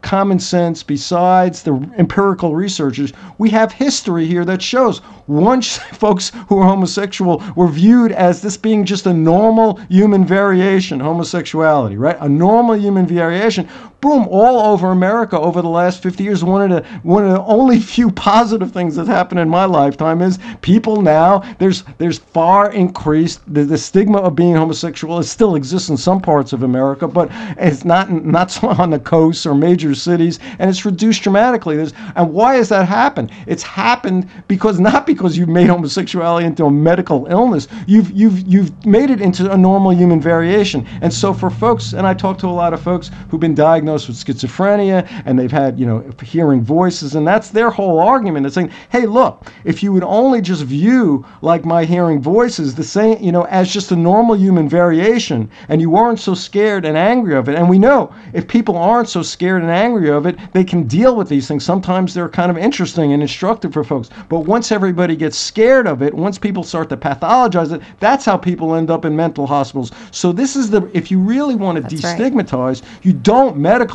You take you take a look at these activities that maybe given the culture, given the society, may create some discomfort, may create some dis, you know, inconvenience, you know, tension, whatever you want to call it. But you realize that's not enough evidence to call something an illness just because you're uptight around something. And if you can demedicalize it and try to understand it as a normal human reaction, a normal human variation, that's the way you really destigmatize things. Okay, so we know this again, to repeat myself, we know this empirically from the research, we know this logically if you have any common sense, and we know this historically. What, what more the hell do you want? As they say, Bruce, preach. I'm snapping like I'm at a poetry reading right now because it's so true, you know. And I read all about Stonewall, and I also, you know, many of my closest friends are gay men, and one of my really, really good friends is an older gay man who really schooled me on the whole Stonewall thing, and just realizing that just in the 1970s, we actually the societal belief was that you know homosexuality could be some kind of disorder or dysfunction it just goes to show how bullshit all of it is same thing with hysteria right we used to think like psychiatrists used to think that women could be cured of their hysteria by some kind of like vibrator manipulations, right? It's all just so wild. And I don't know if you're familiar with the work of James Davies. I'm sure you've heard of him. He's also very prominent in this critical psychiatry field. He wrote a book called uh, Cracked. And he really went and interviewed all of these um, uh, people that were involved in the DSM committees. And he talked about how he uh, interviewed some of the assistants that were in the room, even just like getting coffee and tea for some of these committee meetings. And he said that certain labels didn't make it into this. Uh, version of the DSM because the people in the room said, wait, I do that. So this, I, it can't be in here because I do those behaviors, right? So, Right. of course, like now I'm sure you have, you know, out and proud gay psychiatrists who would never want to they're not disordered you know so we we can't be labeling that and so i'm just i find it fascinating and how many like moving goalposts there are and then as soon as i you one only has to start reading about the history of the dsm to start really going that doesn't make sense. You do not have to be academic. You do not have to understand psychology. You just have to follow the money and read about the the process of how these things made it into this Bible of psychiatry and you really start understanding. But I have a question for you, Bruce, because I have to say I hear so much about, you know, especially in the critical psychiatry arena. We all know all the fucked up parts. And I know that. I would love to know if you had total power today, if I put you as the, the king of the world and you could make anything happen in the realm of mental health and how we view psychological suffering, and you could be the head of this new committee, what would you do to, to take us into the next phase? I know that, you know, I think it was I can't remember who said it, but you know, before you burn something down, you have to have an idea of something better to replace it, right? What do you think is the future? Do you have optimism and, and what would you do to to transform this if if you had total power tomorrow? Well, um, boy, which where do I start? I guess the first I know, thing- right? The first thing that the first thing I think it's some real important for people to understand is that a lot of what how people are labeled as a mental illness is like for me basically bigotry. It has to do with what you know people tend to tend to like anybody who creates discomfort for them, you know, they, they want to view them as defective. I mean, and this is, you know, there's racial bigotry, but there's also temperament, personality bigotry. And so, you know, one of the things uh, is, and this I don't is a little bit of an oversimplification, but a lot of the basic reactions that people have to trauma and assaults out there are like what fight, flight, freeze, and now finally people are talking more about fawning, you know, which is just complying, going along with. So fight, flight, you know, freeze and fawn. So a lot of mental health professionals, their basic reaction is more fawning. I went to school with all these people. Trust yeah. me, I know. They're like, yeah. you know, they naturally, you know, compli- more compliant with authorities. They're more. It's a lot of these folks get ahead by, you know, being excellent ass kissers. That's what they are, and so they they don't view their particular you know reaction to trauma and assaults as as being mentally ill. That's why you don't have even though i talk about this more and more is like if you you know if you have a family and one parent's complying and fawning with another parent beating the crap out of the kid you know that seems like a pretty serious problem. But there's no such thing in the dsm called you know submissive compliant disorder. There's no such thing in the dsm called ass kissing disorder. Why? Because that's what these guys are.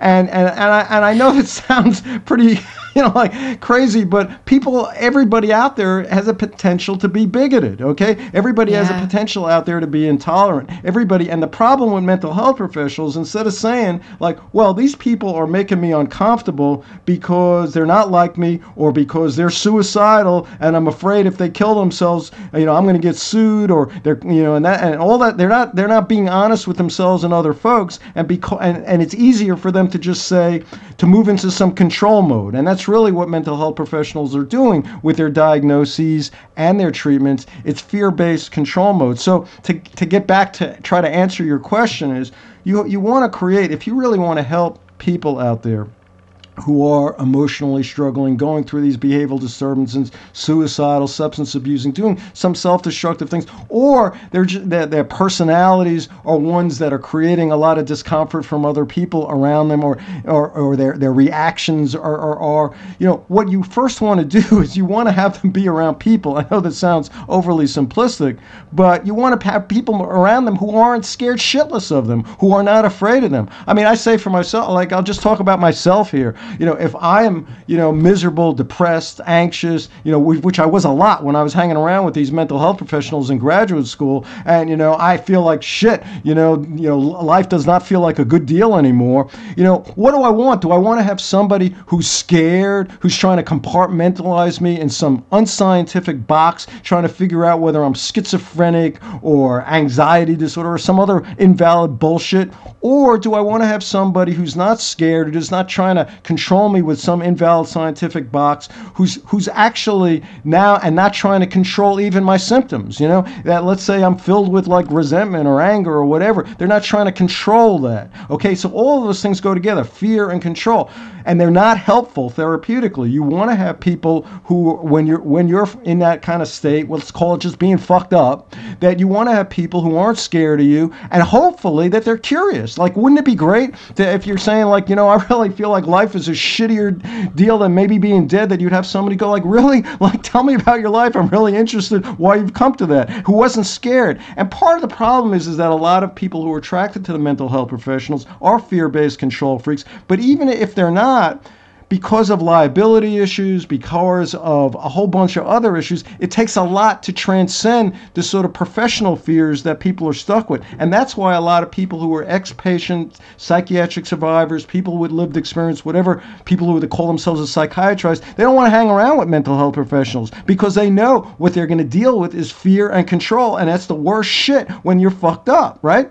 And so part of the general thing is how do you create a situation out there where people who are in states that are self-destructive, maybe are destructive, will damage their important relationships. How do you have them around people who aren't scared of them, who aren't controlling, and aren't kind of psychologically violent with them? That's what we're talking about. Some of that already exists, okay, in the underground. Um, unfortunately, a lot, a lot of you know, you'd have to go to certain parts of America, certain you know places in Massachusetts. I know that exist, and certain parts on the in Eugene, Oregon. There's there's people much more peer-to-peer, genuine peer-to-peer support, not co-opted bullshit peer-to-peer support. Real peer-to-peer mm-hmm. support where there's no hierarchy, there's real mutual aid yep. going on. Those like groups, like recovery groups, right? And so you know, I think, and and if, if you can't find that, part of what you want to do, if I was telling this, I was telling people in your audience exactly what I would tell a friend if you're fucked up and you want to see a therapist, you know, because you're afraid you're you're just you know being self-destructive, you're ruining all your important relationships. Early on, you no matter how fucked you are, you are intuitively you can kind of feel whether that you're sitting across a person who's scared shitless at it with you and wants to control you or who's somebody who is curious who's compassionate okay? So ultimately and again how do people heal how do people heal is when they feel loved they feel cared about right and if you can't and and, and people heal by also loving themselves okay by not just loving themselves loving other people even loving their dog loving their cat so that's a big part of how we, we really genuinely heal this fuel that's been created by our wounds and our trauma. Even when we're on a budget, we still deserve nice things. Quince is a place to scoop up stunning high end goods for 50 to 80% less than similar brands. They have buttery soft cashmere sweaters starting at $50, luxurious Italian leather bags, and so much more. Plus, Quince only works with factories that use safe, ethical, and responsible manufacturing. Get the high-end goods you'll love without the high price tag with Quince. Go to quince.com slash style for free shipping and 365-day returns. I'm Sandra, and I'm just the professional your small business was looking for. But you didn't hire me because you didn't use LinkedIn Jobs. LinkedIn has professionals you can't find anywhere else, including those who aren't actively looking for a new job but might be open to the perfect role, like me. In a given month, over 70% of LinkedIn users don't visit other leading job sites. So if you're not looking on LinkedIn, you'll miss out on great candidates like Sandra. Start hiring professionals like a professional. Post your free job on linkedin.com/people today.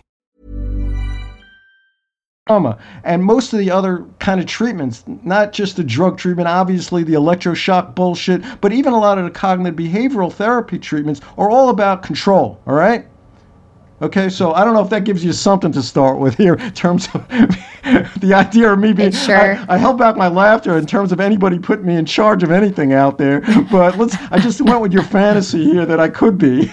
I'll get, I uh, mean, I think that we need more of this, right? Because we just have to call it out. And I've read um, another previous guest. Um, also that I spoke to, she was speaking a lot. She acted, uh, pursues a lot of activism under the hashtags on Twitter, like uh, trauma not PD, right? Like trauma not personality disorder.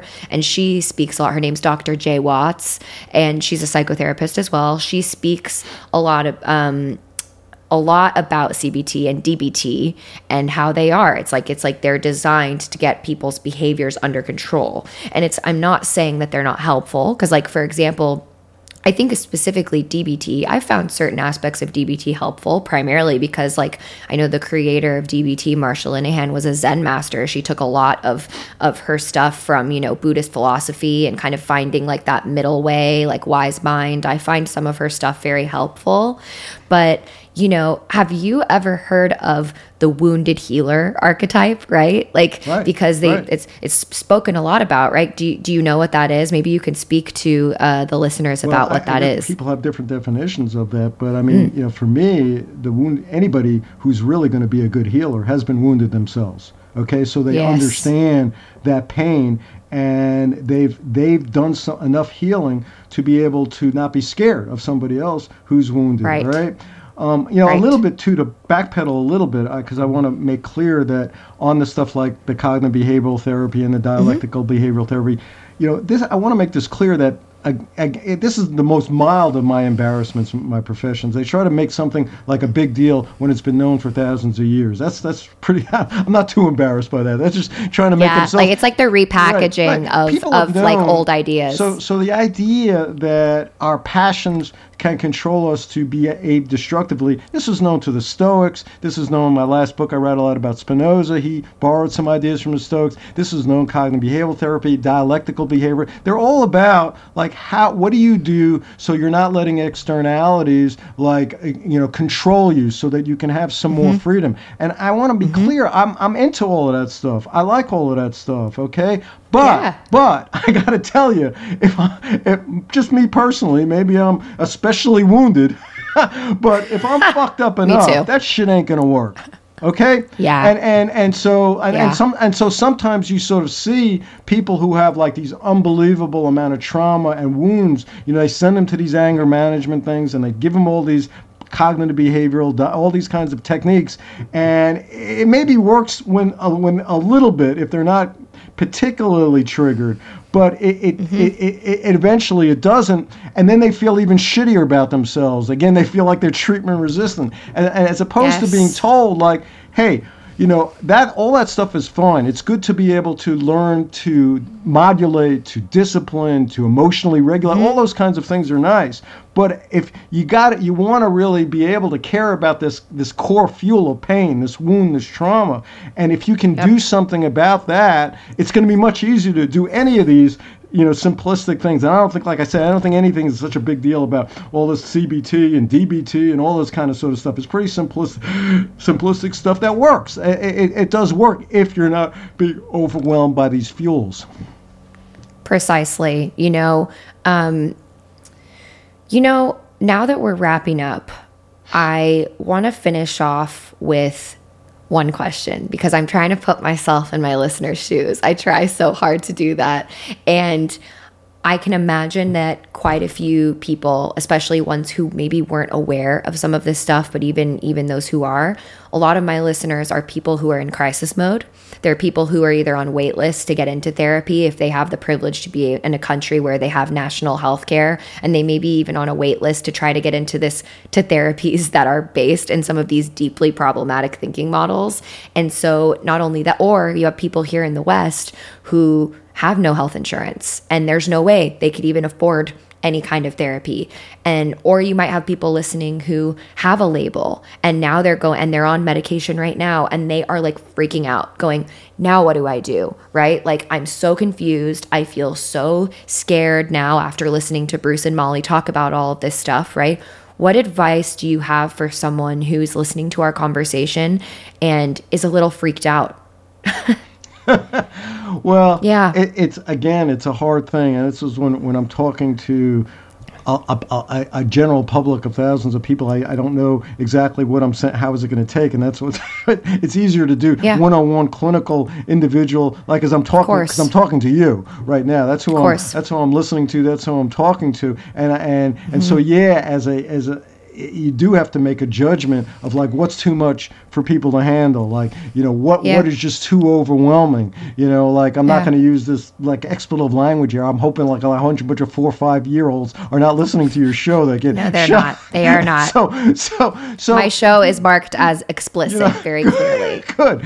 So yeah. so so that's that's it. And like I, my experience is that for a lot of what we're talking about here is highly validating to a lot of critical thinkers out there who just haven't had the time that you have had and I've had to really go through the research and be able to articulate mm-hmm. all these things. But their intuition tells them everything we've already said, and they're just going Precisely. fucking right. I, that's what I felt. And so those are the kind of people I like to talk to, just to be able to help validate what they've already thinking about. People yeah. who, and, and I'm assuming a lot of people who are listeners to your show are already at least halfway, three quarters, or maybe all the way there.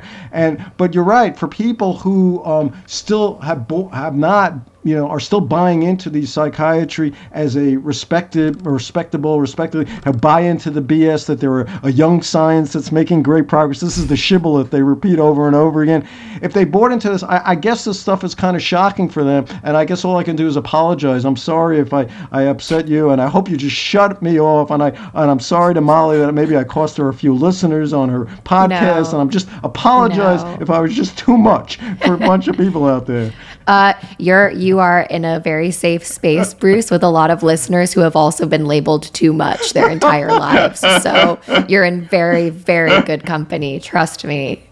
Um, you know, I think it's beautiful what Bruce said, everyone, because the thing is, I think what I want for my listeners, and I've I've said this on other uh, pot. This won't be the first episode. Longtime listeners hear about me talking about this stuff, but it's so powerful hearing you have so much knowledge and you just give so many more powerful points, so much evidence. I think that what I personally want for my listeners is to remember that mental health practitioners work for you you are interviewing them you know when you they're not a savior they're not a god they are and to just be aware of these models and the history behind them is already empowering. And sometimes the truth is scary, isn't it, Bruce? Yeah. You know, like yeah, sometimes the truth is scary. And off of what you just said, I tell people who come in and see me, I still work with clients part time, and I say, hey, look, if if you're feeling uncomfortable with me, fire my ass. Don't come, you yes. know, you can find somebody out there who you can be on the same wavelength. And therapy only works when people are on the same wavelength. And and and it's, it's just not it's just it's just the way it is. And so people should feel comfortable, you know, like my experience is no matter how depressed and how miserable you are, you still have some contact with your intuition of saying like, hey, hey, this person, you know, I'm, I'm, I'm feeling like comfortable with this person or I'm not really feeling comfortable with them. And, yeah. and that's key. It's key. And it's such a shame, right? Because I remember when I was in the United Kingdom, it's, it's to your to your point. I spent six years living in London, and the first person that prescribed me uh, citalopram slash Lexapro was what a general practitioner, right? right? So it was like there was no other help that I that I uh, received. I guess a really good question that I've gotten asked, and I'd love to hear your response to it, is save and, and sometimes people don't have the luxury of hopping around to find the right fit. Some people literally are given this is the person you're working with and that's it, right? Otherwise you're going to be on another months long waiting list to to receive mental health care. So I really really I apologize to people that are on that and it fills me with a lot of empathy and I've been there. But for those people, Bruce, who are um, privileged enough to be able to quote unquote shop around for a therapist, what are some good questions that if you were someone in crisis mode and you wanted to ascertain whether or not because i i know i was that person four years ago where i showed up and i was just like please help me you know? Like you are the be all end all you're the expert just tell me what's wrong with me. And now if i if i was looking for a therapist i would want to ask some more questions. I would want to find out if we were a good fit. I would want to kind of find out what framework they viewed psychological suffering through. So if you had someone you very much cared about come to you and you couldn't work with them personally and they were trying to find someone what was a good fit, what are some good questions my listeners could ask some potential um, or even parents listen to my podcast as well who are trying to help their child? How would you interview a potential therapist or a mental health practitioner? What would you look for? And then I'm going to ask you what are red flags, but I think we already know that. So what would you look for and what are some good questions to ask? Well, I think some good questions, you know, that you can you can ask are like, you know, just asking about how seriously they take these diagnoses. That's going to tell you a lot right at the very minimum, if some of the some mental health person, I think a lot of mental health professionals, you know, I'm I'm I'm I'm I'm cutting up on my field pretty good here, but I think most of them, at least most psychologists and social workers within their within their with their clients, they don't take too seriously, you know. Their, That's been my experience these, these too. They have to they have to use them to, for their insurance companies to be able to get yep. third party payments. So at the minimum, if you got somebody who's taking these diagnoses seriously, it's like, uh oh, they're really out of touch, and and so. I think part of the, um, you know, I think maybe you know more important than questions because is, is is is that if you go in there in that in that first session and you put out, you try to be as honest as you can just about who you are, and don't don't try to protect that person. You know, not try to try to like not. I mean, part part I think what happens to folks is they're afraid they're afraid they're going to get judged, and they're afraid they're going to be viewed as really you know somebody that that doctor doesn't want to work to work with. And so I think the the more that you could just put out, be authentic about who you really are, and watch watch the best you can like your reactions like even like in your own head think about like well what the hell would you be doing if this was your first date here if you just met somebody on bumble or one of these apps or something like uh, how i think my listeners struggle with first dates too and end up with assholes. So asshole therapist asshole boyfriend check check well, you got to get better in touch with your intuition. Yeah. And and, and Yes. it's sort of like and, and and again, not to shame people, it's like it's hard when you're fucked up. The more depressed you are, the more disconnected you are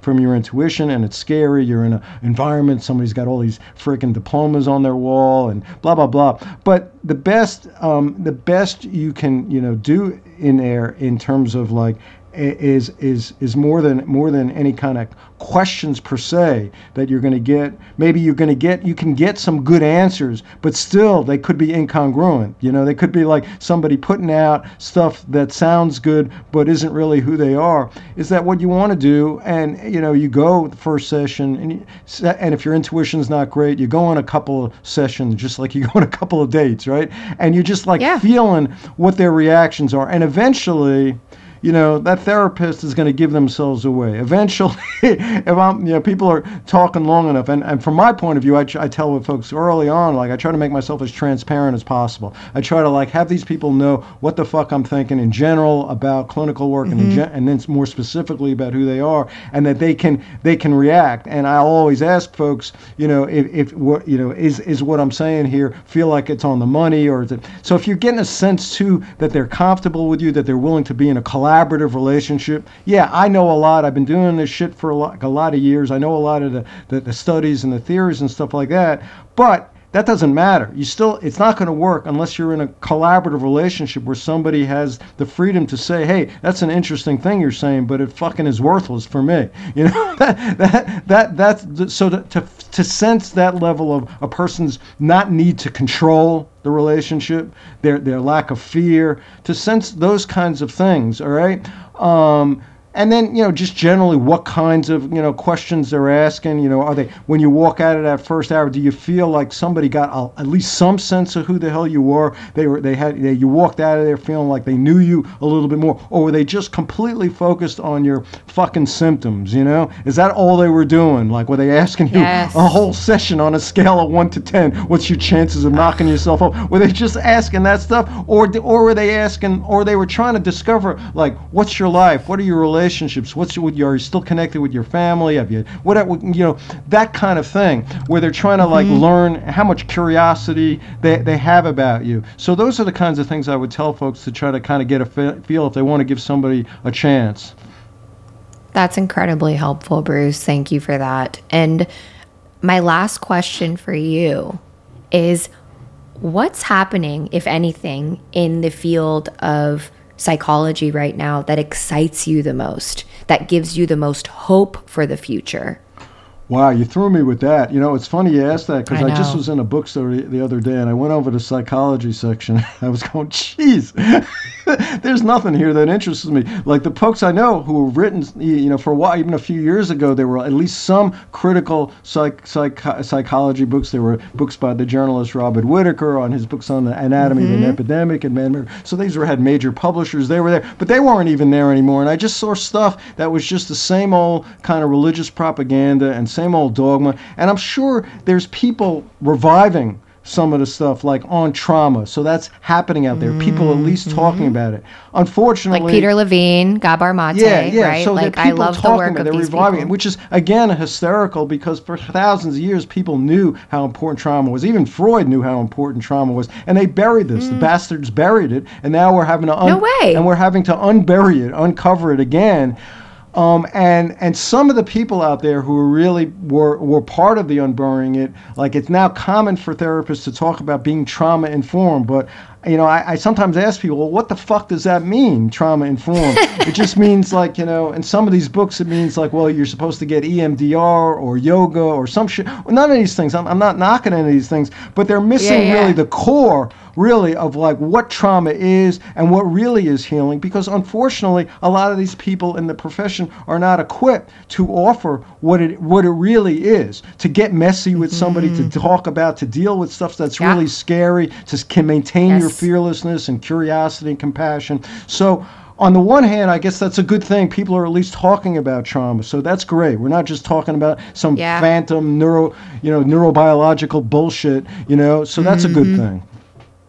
you know, um, I read a lot of, I'm, I feel the same way with you. Once I, I started my journey, and of course, I read all the very basic, you know, self help books and all the intro psychology stuff. And then very quickly, you realize they're just like regurgitating the exact same ideas. And so I've found refuge in myth and mysticism and depth psychology. I love the work of Marion Woodman. I'm reading uh, her book right now, Addiction to Perfection. And she speaks a lot about, you know, um, that you can't lead someone through a place that you haven't been yourself.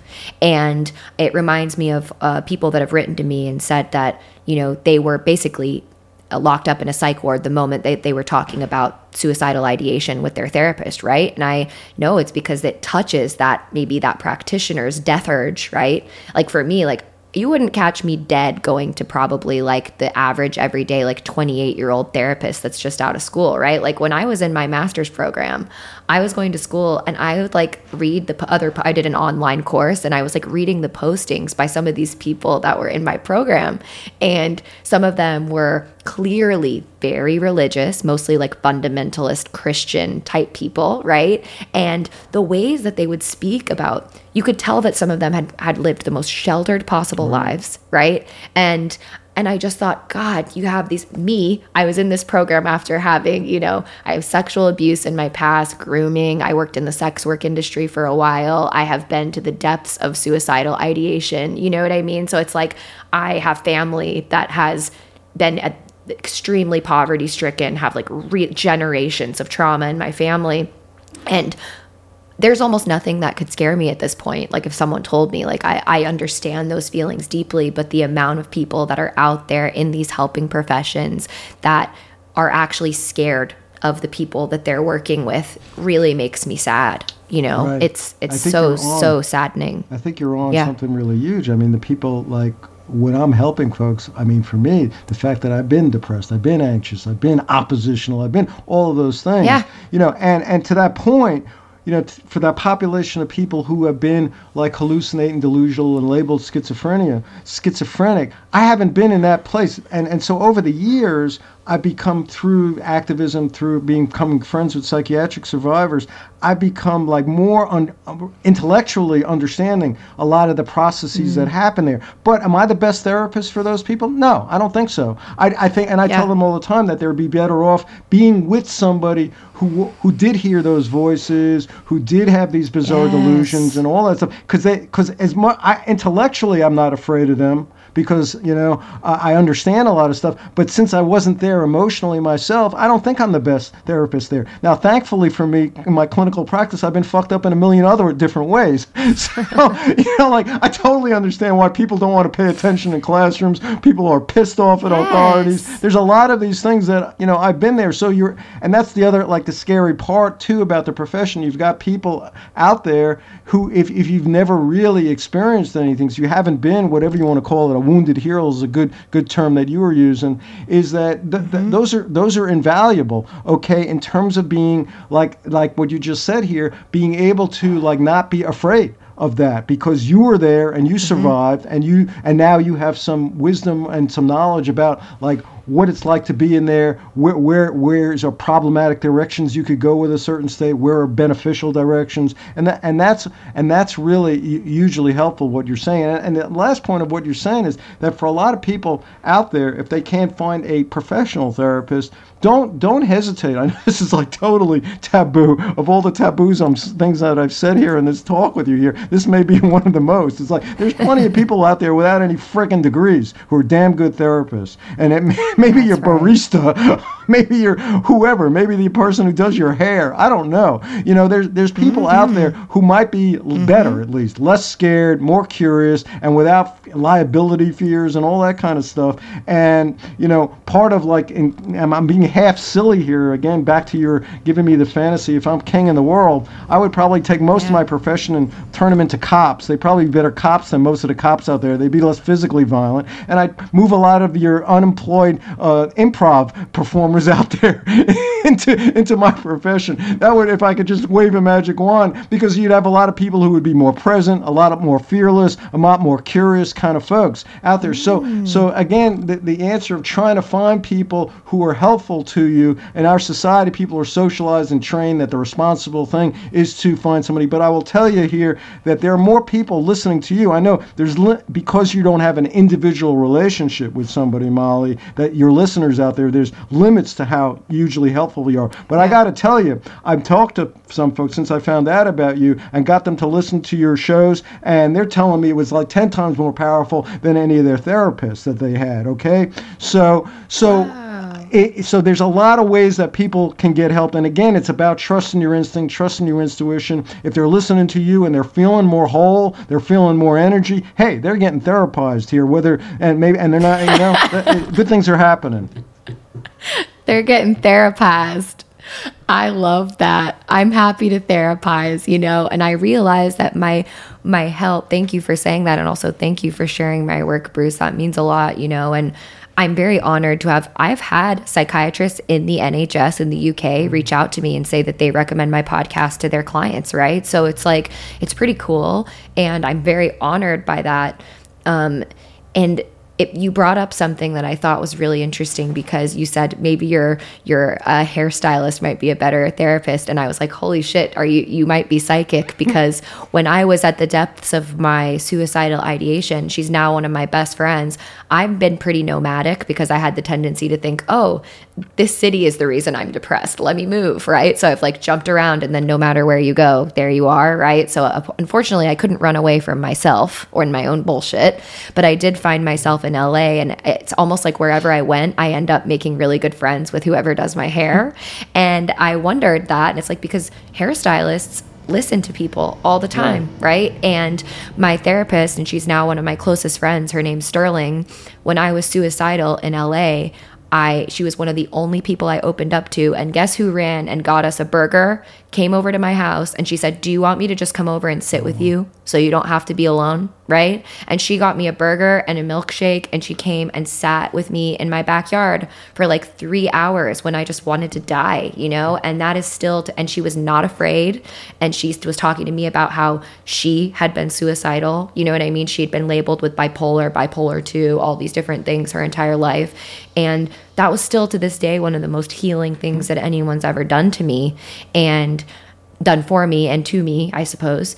Um, and I want, if anything, for listeners to realize exactly what you said, Bruce, is like therapy doesn't have to be what the what society tells you therapy is. You can find therapy in so many different things, you know? absolutely Ah, so beautifully put. Well, Bruce, thank you for this conversation. I think that's a gorgeous uh, note to end. And for some reason, I don't know why you talk about listening to your intuition, and I I've done a whole series on this because that's my theory too. I believe that a lot of our suffering is due to our disconnection from our gut feeling, right? Early on in childhood, knowing something was wrong and not being able to say no because that was an adaptive thing, um, but then it becomes maladaptive. So my biggest healing has come from reconnecting with my intuition. That's why I find myth and mysticism so beautiful and helpful for me because these are people who were too much creative and even sometimes burnt at the stake, right, for their too muchness throughout history, but they knew that something was wrong and they followed that.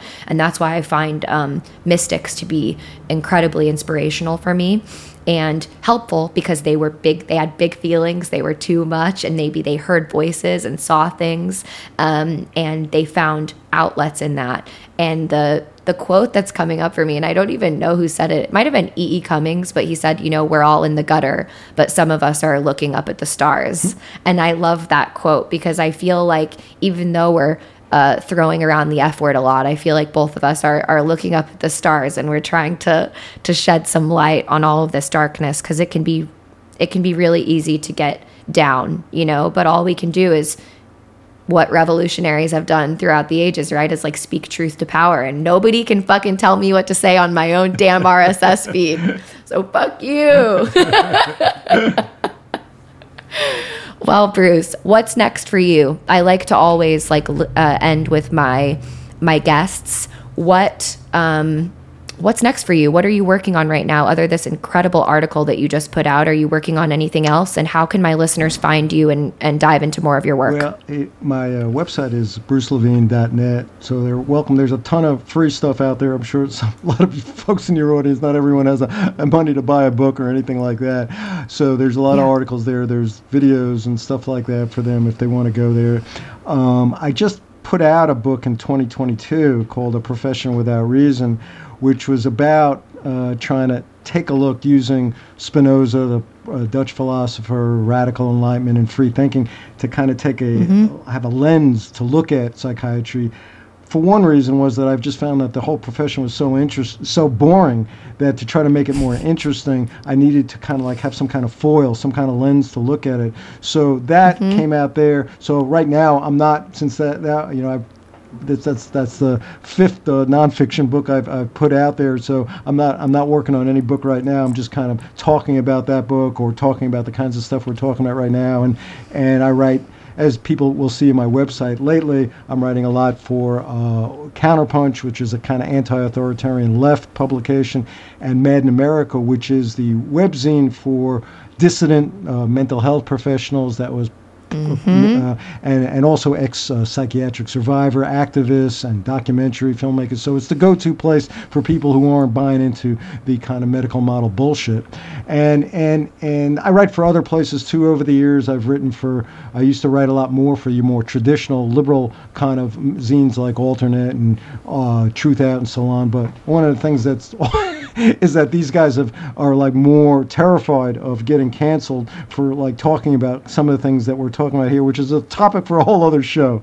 But yeah, you know, right. again, if people want to learn more about what I'm up to, they, all they have to do is just go to that brucelevine.net. Um, I don't have subscribers because I haven't got my shit together to do that kind of thing. I don't have a Patreon account. I haven't got my shit together. I haven't got my shit together and all that stuff. You know, and I like. I think you're working on enough. Right, right, right, right, right, right.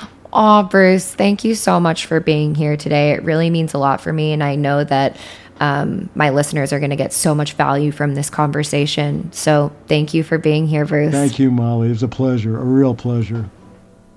I hope you enjoyed that conversation as much as I did. After we finished our interview, I called Bruce back to thank him for the conversation, and we just had like another 45 minutes of discussion and his praise of the work that I'm doing meant so much to me because all I want to do is fight for a better reality, a more balanced approach of treating psychological suffering. And it was my honor to bring someone like Bruce to the ears of my listeners the work that he has done is so incredibly important. And often this work is being done in the shadows, and it deserves to be brought to light.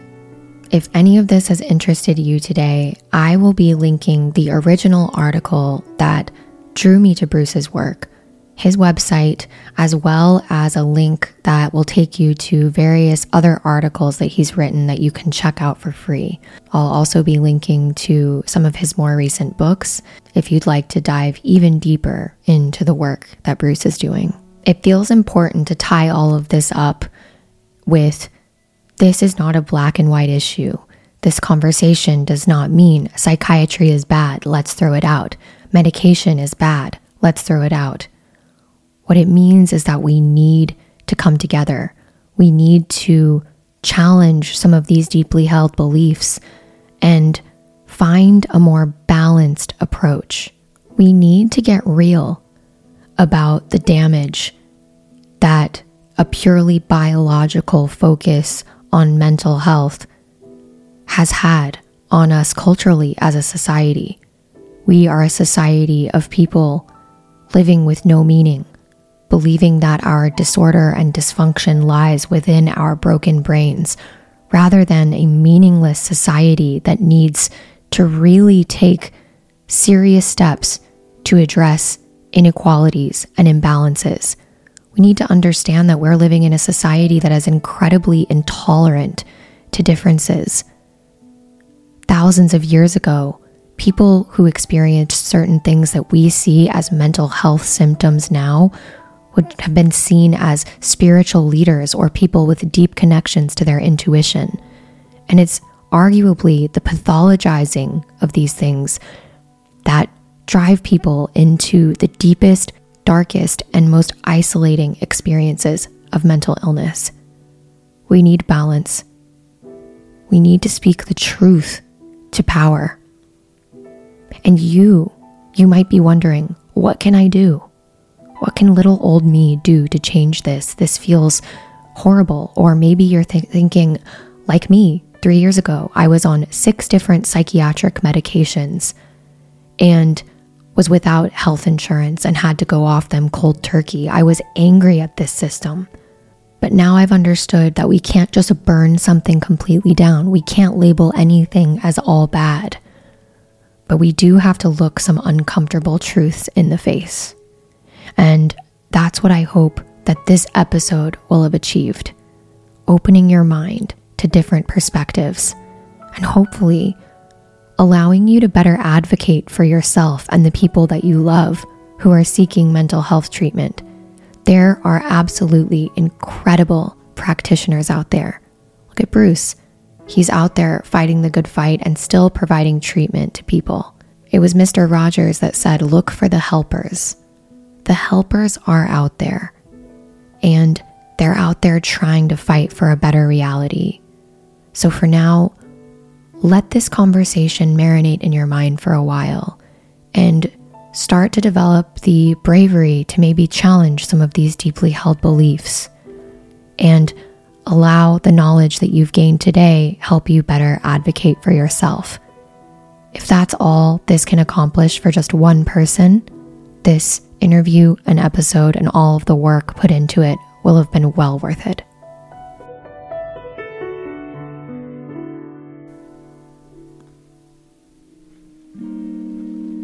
All right, everyone, that's it for the free portion of Back from the Borderline. This was a long one today, admittedly.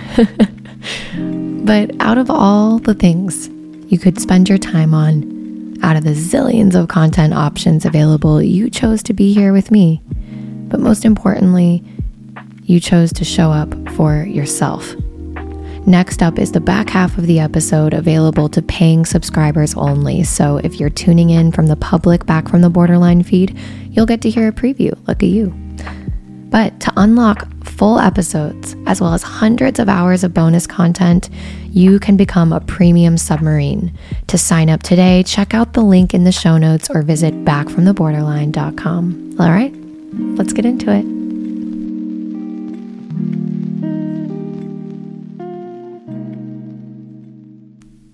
Since today was such a heavy episode, I thought we would take the opportunity to do some more listener questions for today's premium portion. So let's hear from our first voicemail from Asja. Hi, Molly. It's Asja, one of your premium submarines. I was wondering if you can maybe do an episode on decision paralysis. Recently, I've been struggling a lot with making decisions, and I feel it is linked to the sort of symptoms that we experience. Um, because I always look at both options, like if it's an either or decision, I can imagine both options. And because both options are a possibility, I, don't seem to be able to make a decision for either, especially because I can never be 100% certain that it is the right choice. And I want to be 100% certain, but I can't because there's always another option. And it's generally for big decisions, but the more dysregulated I become, the more smaller decisions are also affected by this. Like when I'm doing poorly, I even struggle to decide what to eat for lunch um, because of this decision paralysis. So yeah, I would really like if you could deep dive into that and we could discuss that. That would super greatly interest me. Oh, Asja, I relate to this so much. Analysis paralysis is the act of overthinking a problem so that a decision or action is never taken. in effect paralyzing the outcome. That's why people call it analysis paralysis. It's a compulsive act of overthinking about a decision to the point that a choice never gets made. It's like we're frozen and paralyzed. Analysis paralysis is the rumination component of decision making. Everyone can experience a certain amount of analysis paralysis every now and then, and especially when they have to make a really hard decision. I don't know if other people in other parts of the world know this phrase, but there is a phrase, damned if I do, damned if I don't, right? So it's like no matter what choice I make, there are scary potential consequences. And I think it's really important to first point out the fact that this is just part of life. But when we talk about what Asja is describing of this becoming such a prominent issue in her life that it's impacting even simple choices about what to eat. And I relate to this so much, Asja. But here's the thing people don't realize often the connection between being exposed to chronic invalidation in childhood, especially the kind of chronic invalidation that occurs within toxic and abusive relationships, even in our adult lives. People who've experienced this chronic invalidation are much more likely to experience the analysis paralysis phenomenon than an average non invalidated person. So, what is chronic invalidation? We have to understand that first. Chronic invalidation refers to a long term pattern of dismissing, ignoring, or negating a person's feelings, thoughts, or experiences. Chronic invalidation occurs when an individual's emotions and perspectives are consistently downplayed, invalidated, or trivialized. And trivialized means like it's not a big deal, right? Like laughing at someone when they're crying, being like, oh my God, you're overreacting, right? So this happens often in close relationships or social environments, work environments. Chronic invalidation can have a really seriously detrimental effect on someone's mental and emotional well being. It's like psychological abuse. This kind of invalidation can take a few different forms. And I want to explain to you kind of how it can present itself. And I want you to think is this something that you experienced a lot in a certain important relationship in your life, in childhood, in a work environment, etc.? So, invalidation can look like dismissal of emotions. All right, everyone, you know what that means. That's it for today's free version of Back from the Borderline. To unlock the full version of this episode, as well as hundreds of hours of bonus content, visit backfromtheborderline.com and click Premium Submarines, or you can click the link in the episode description as well. Not only do my premium submarines receive loads of additional premium content each month, but the support of my subscribers also allows me to focus on podcasting full time and invest more in research and production quality. If you're not ready to become a premium submarine, that's okay too. You can support my work by rating the podcast, writing a review, or better yet, sharing this episode with someone you care deeply about. That's my favorite kind of promotion. To make sure you're notified each time I drop a new episode, don't forget to follow Back from the Borderline on your favorite podcast app. The full version of this episode includes a detailed description of the different types of chronic invalidation we can experience and some practical tips on how to break free from analysis paralysis. So don't forget to become a premium submarine so you can unlock the rest of this conversation. But for now, never forget you haven't met all of you yet. Within your weakness, your inner chaos and disorder lies your greatest strength. If only you would dare to shine a light on it and transmute it. We have to get to the point where we're willing to be the fool to begin our hero's journey. Anyone, even you, can come back from the borderline. I'll see you next Tuesday.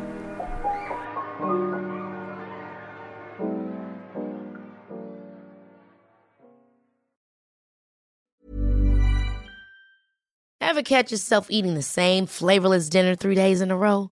Dreaming of something better? Well, HelloFresh is your guilt free dream come true, baby. It's me, Keke Palmer. Let's wake up those taste buds with hot, juicy pecan crusted chicken or garlic butter shrimp scampi. Mm. Hello Fresh. Stop dreaming of all the delicious possibilities and dig in at HelloFresh.com. Let's get this dinner party started.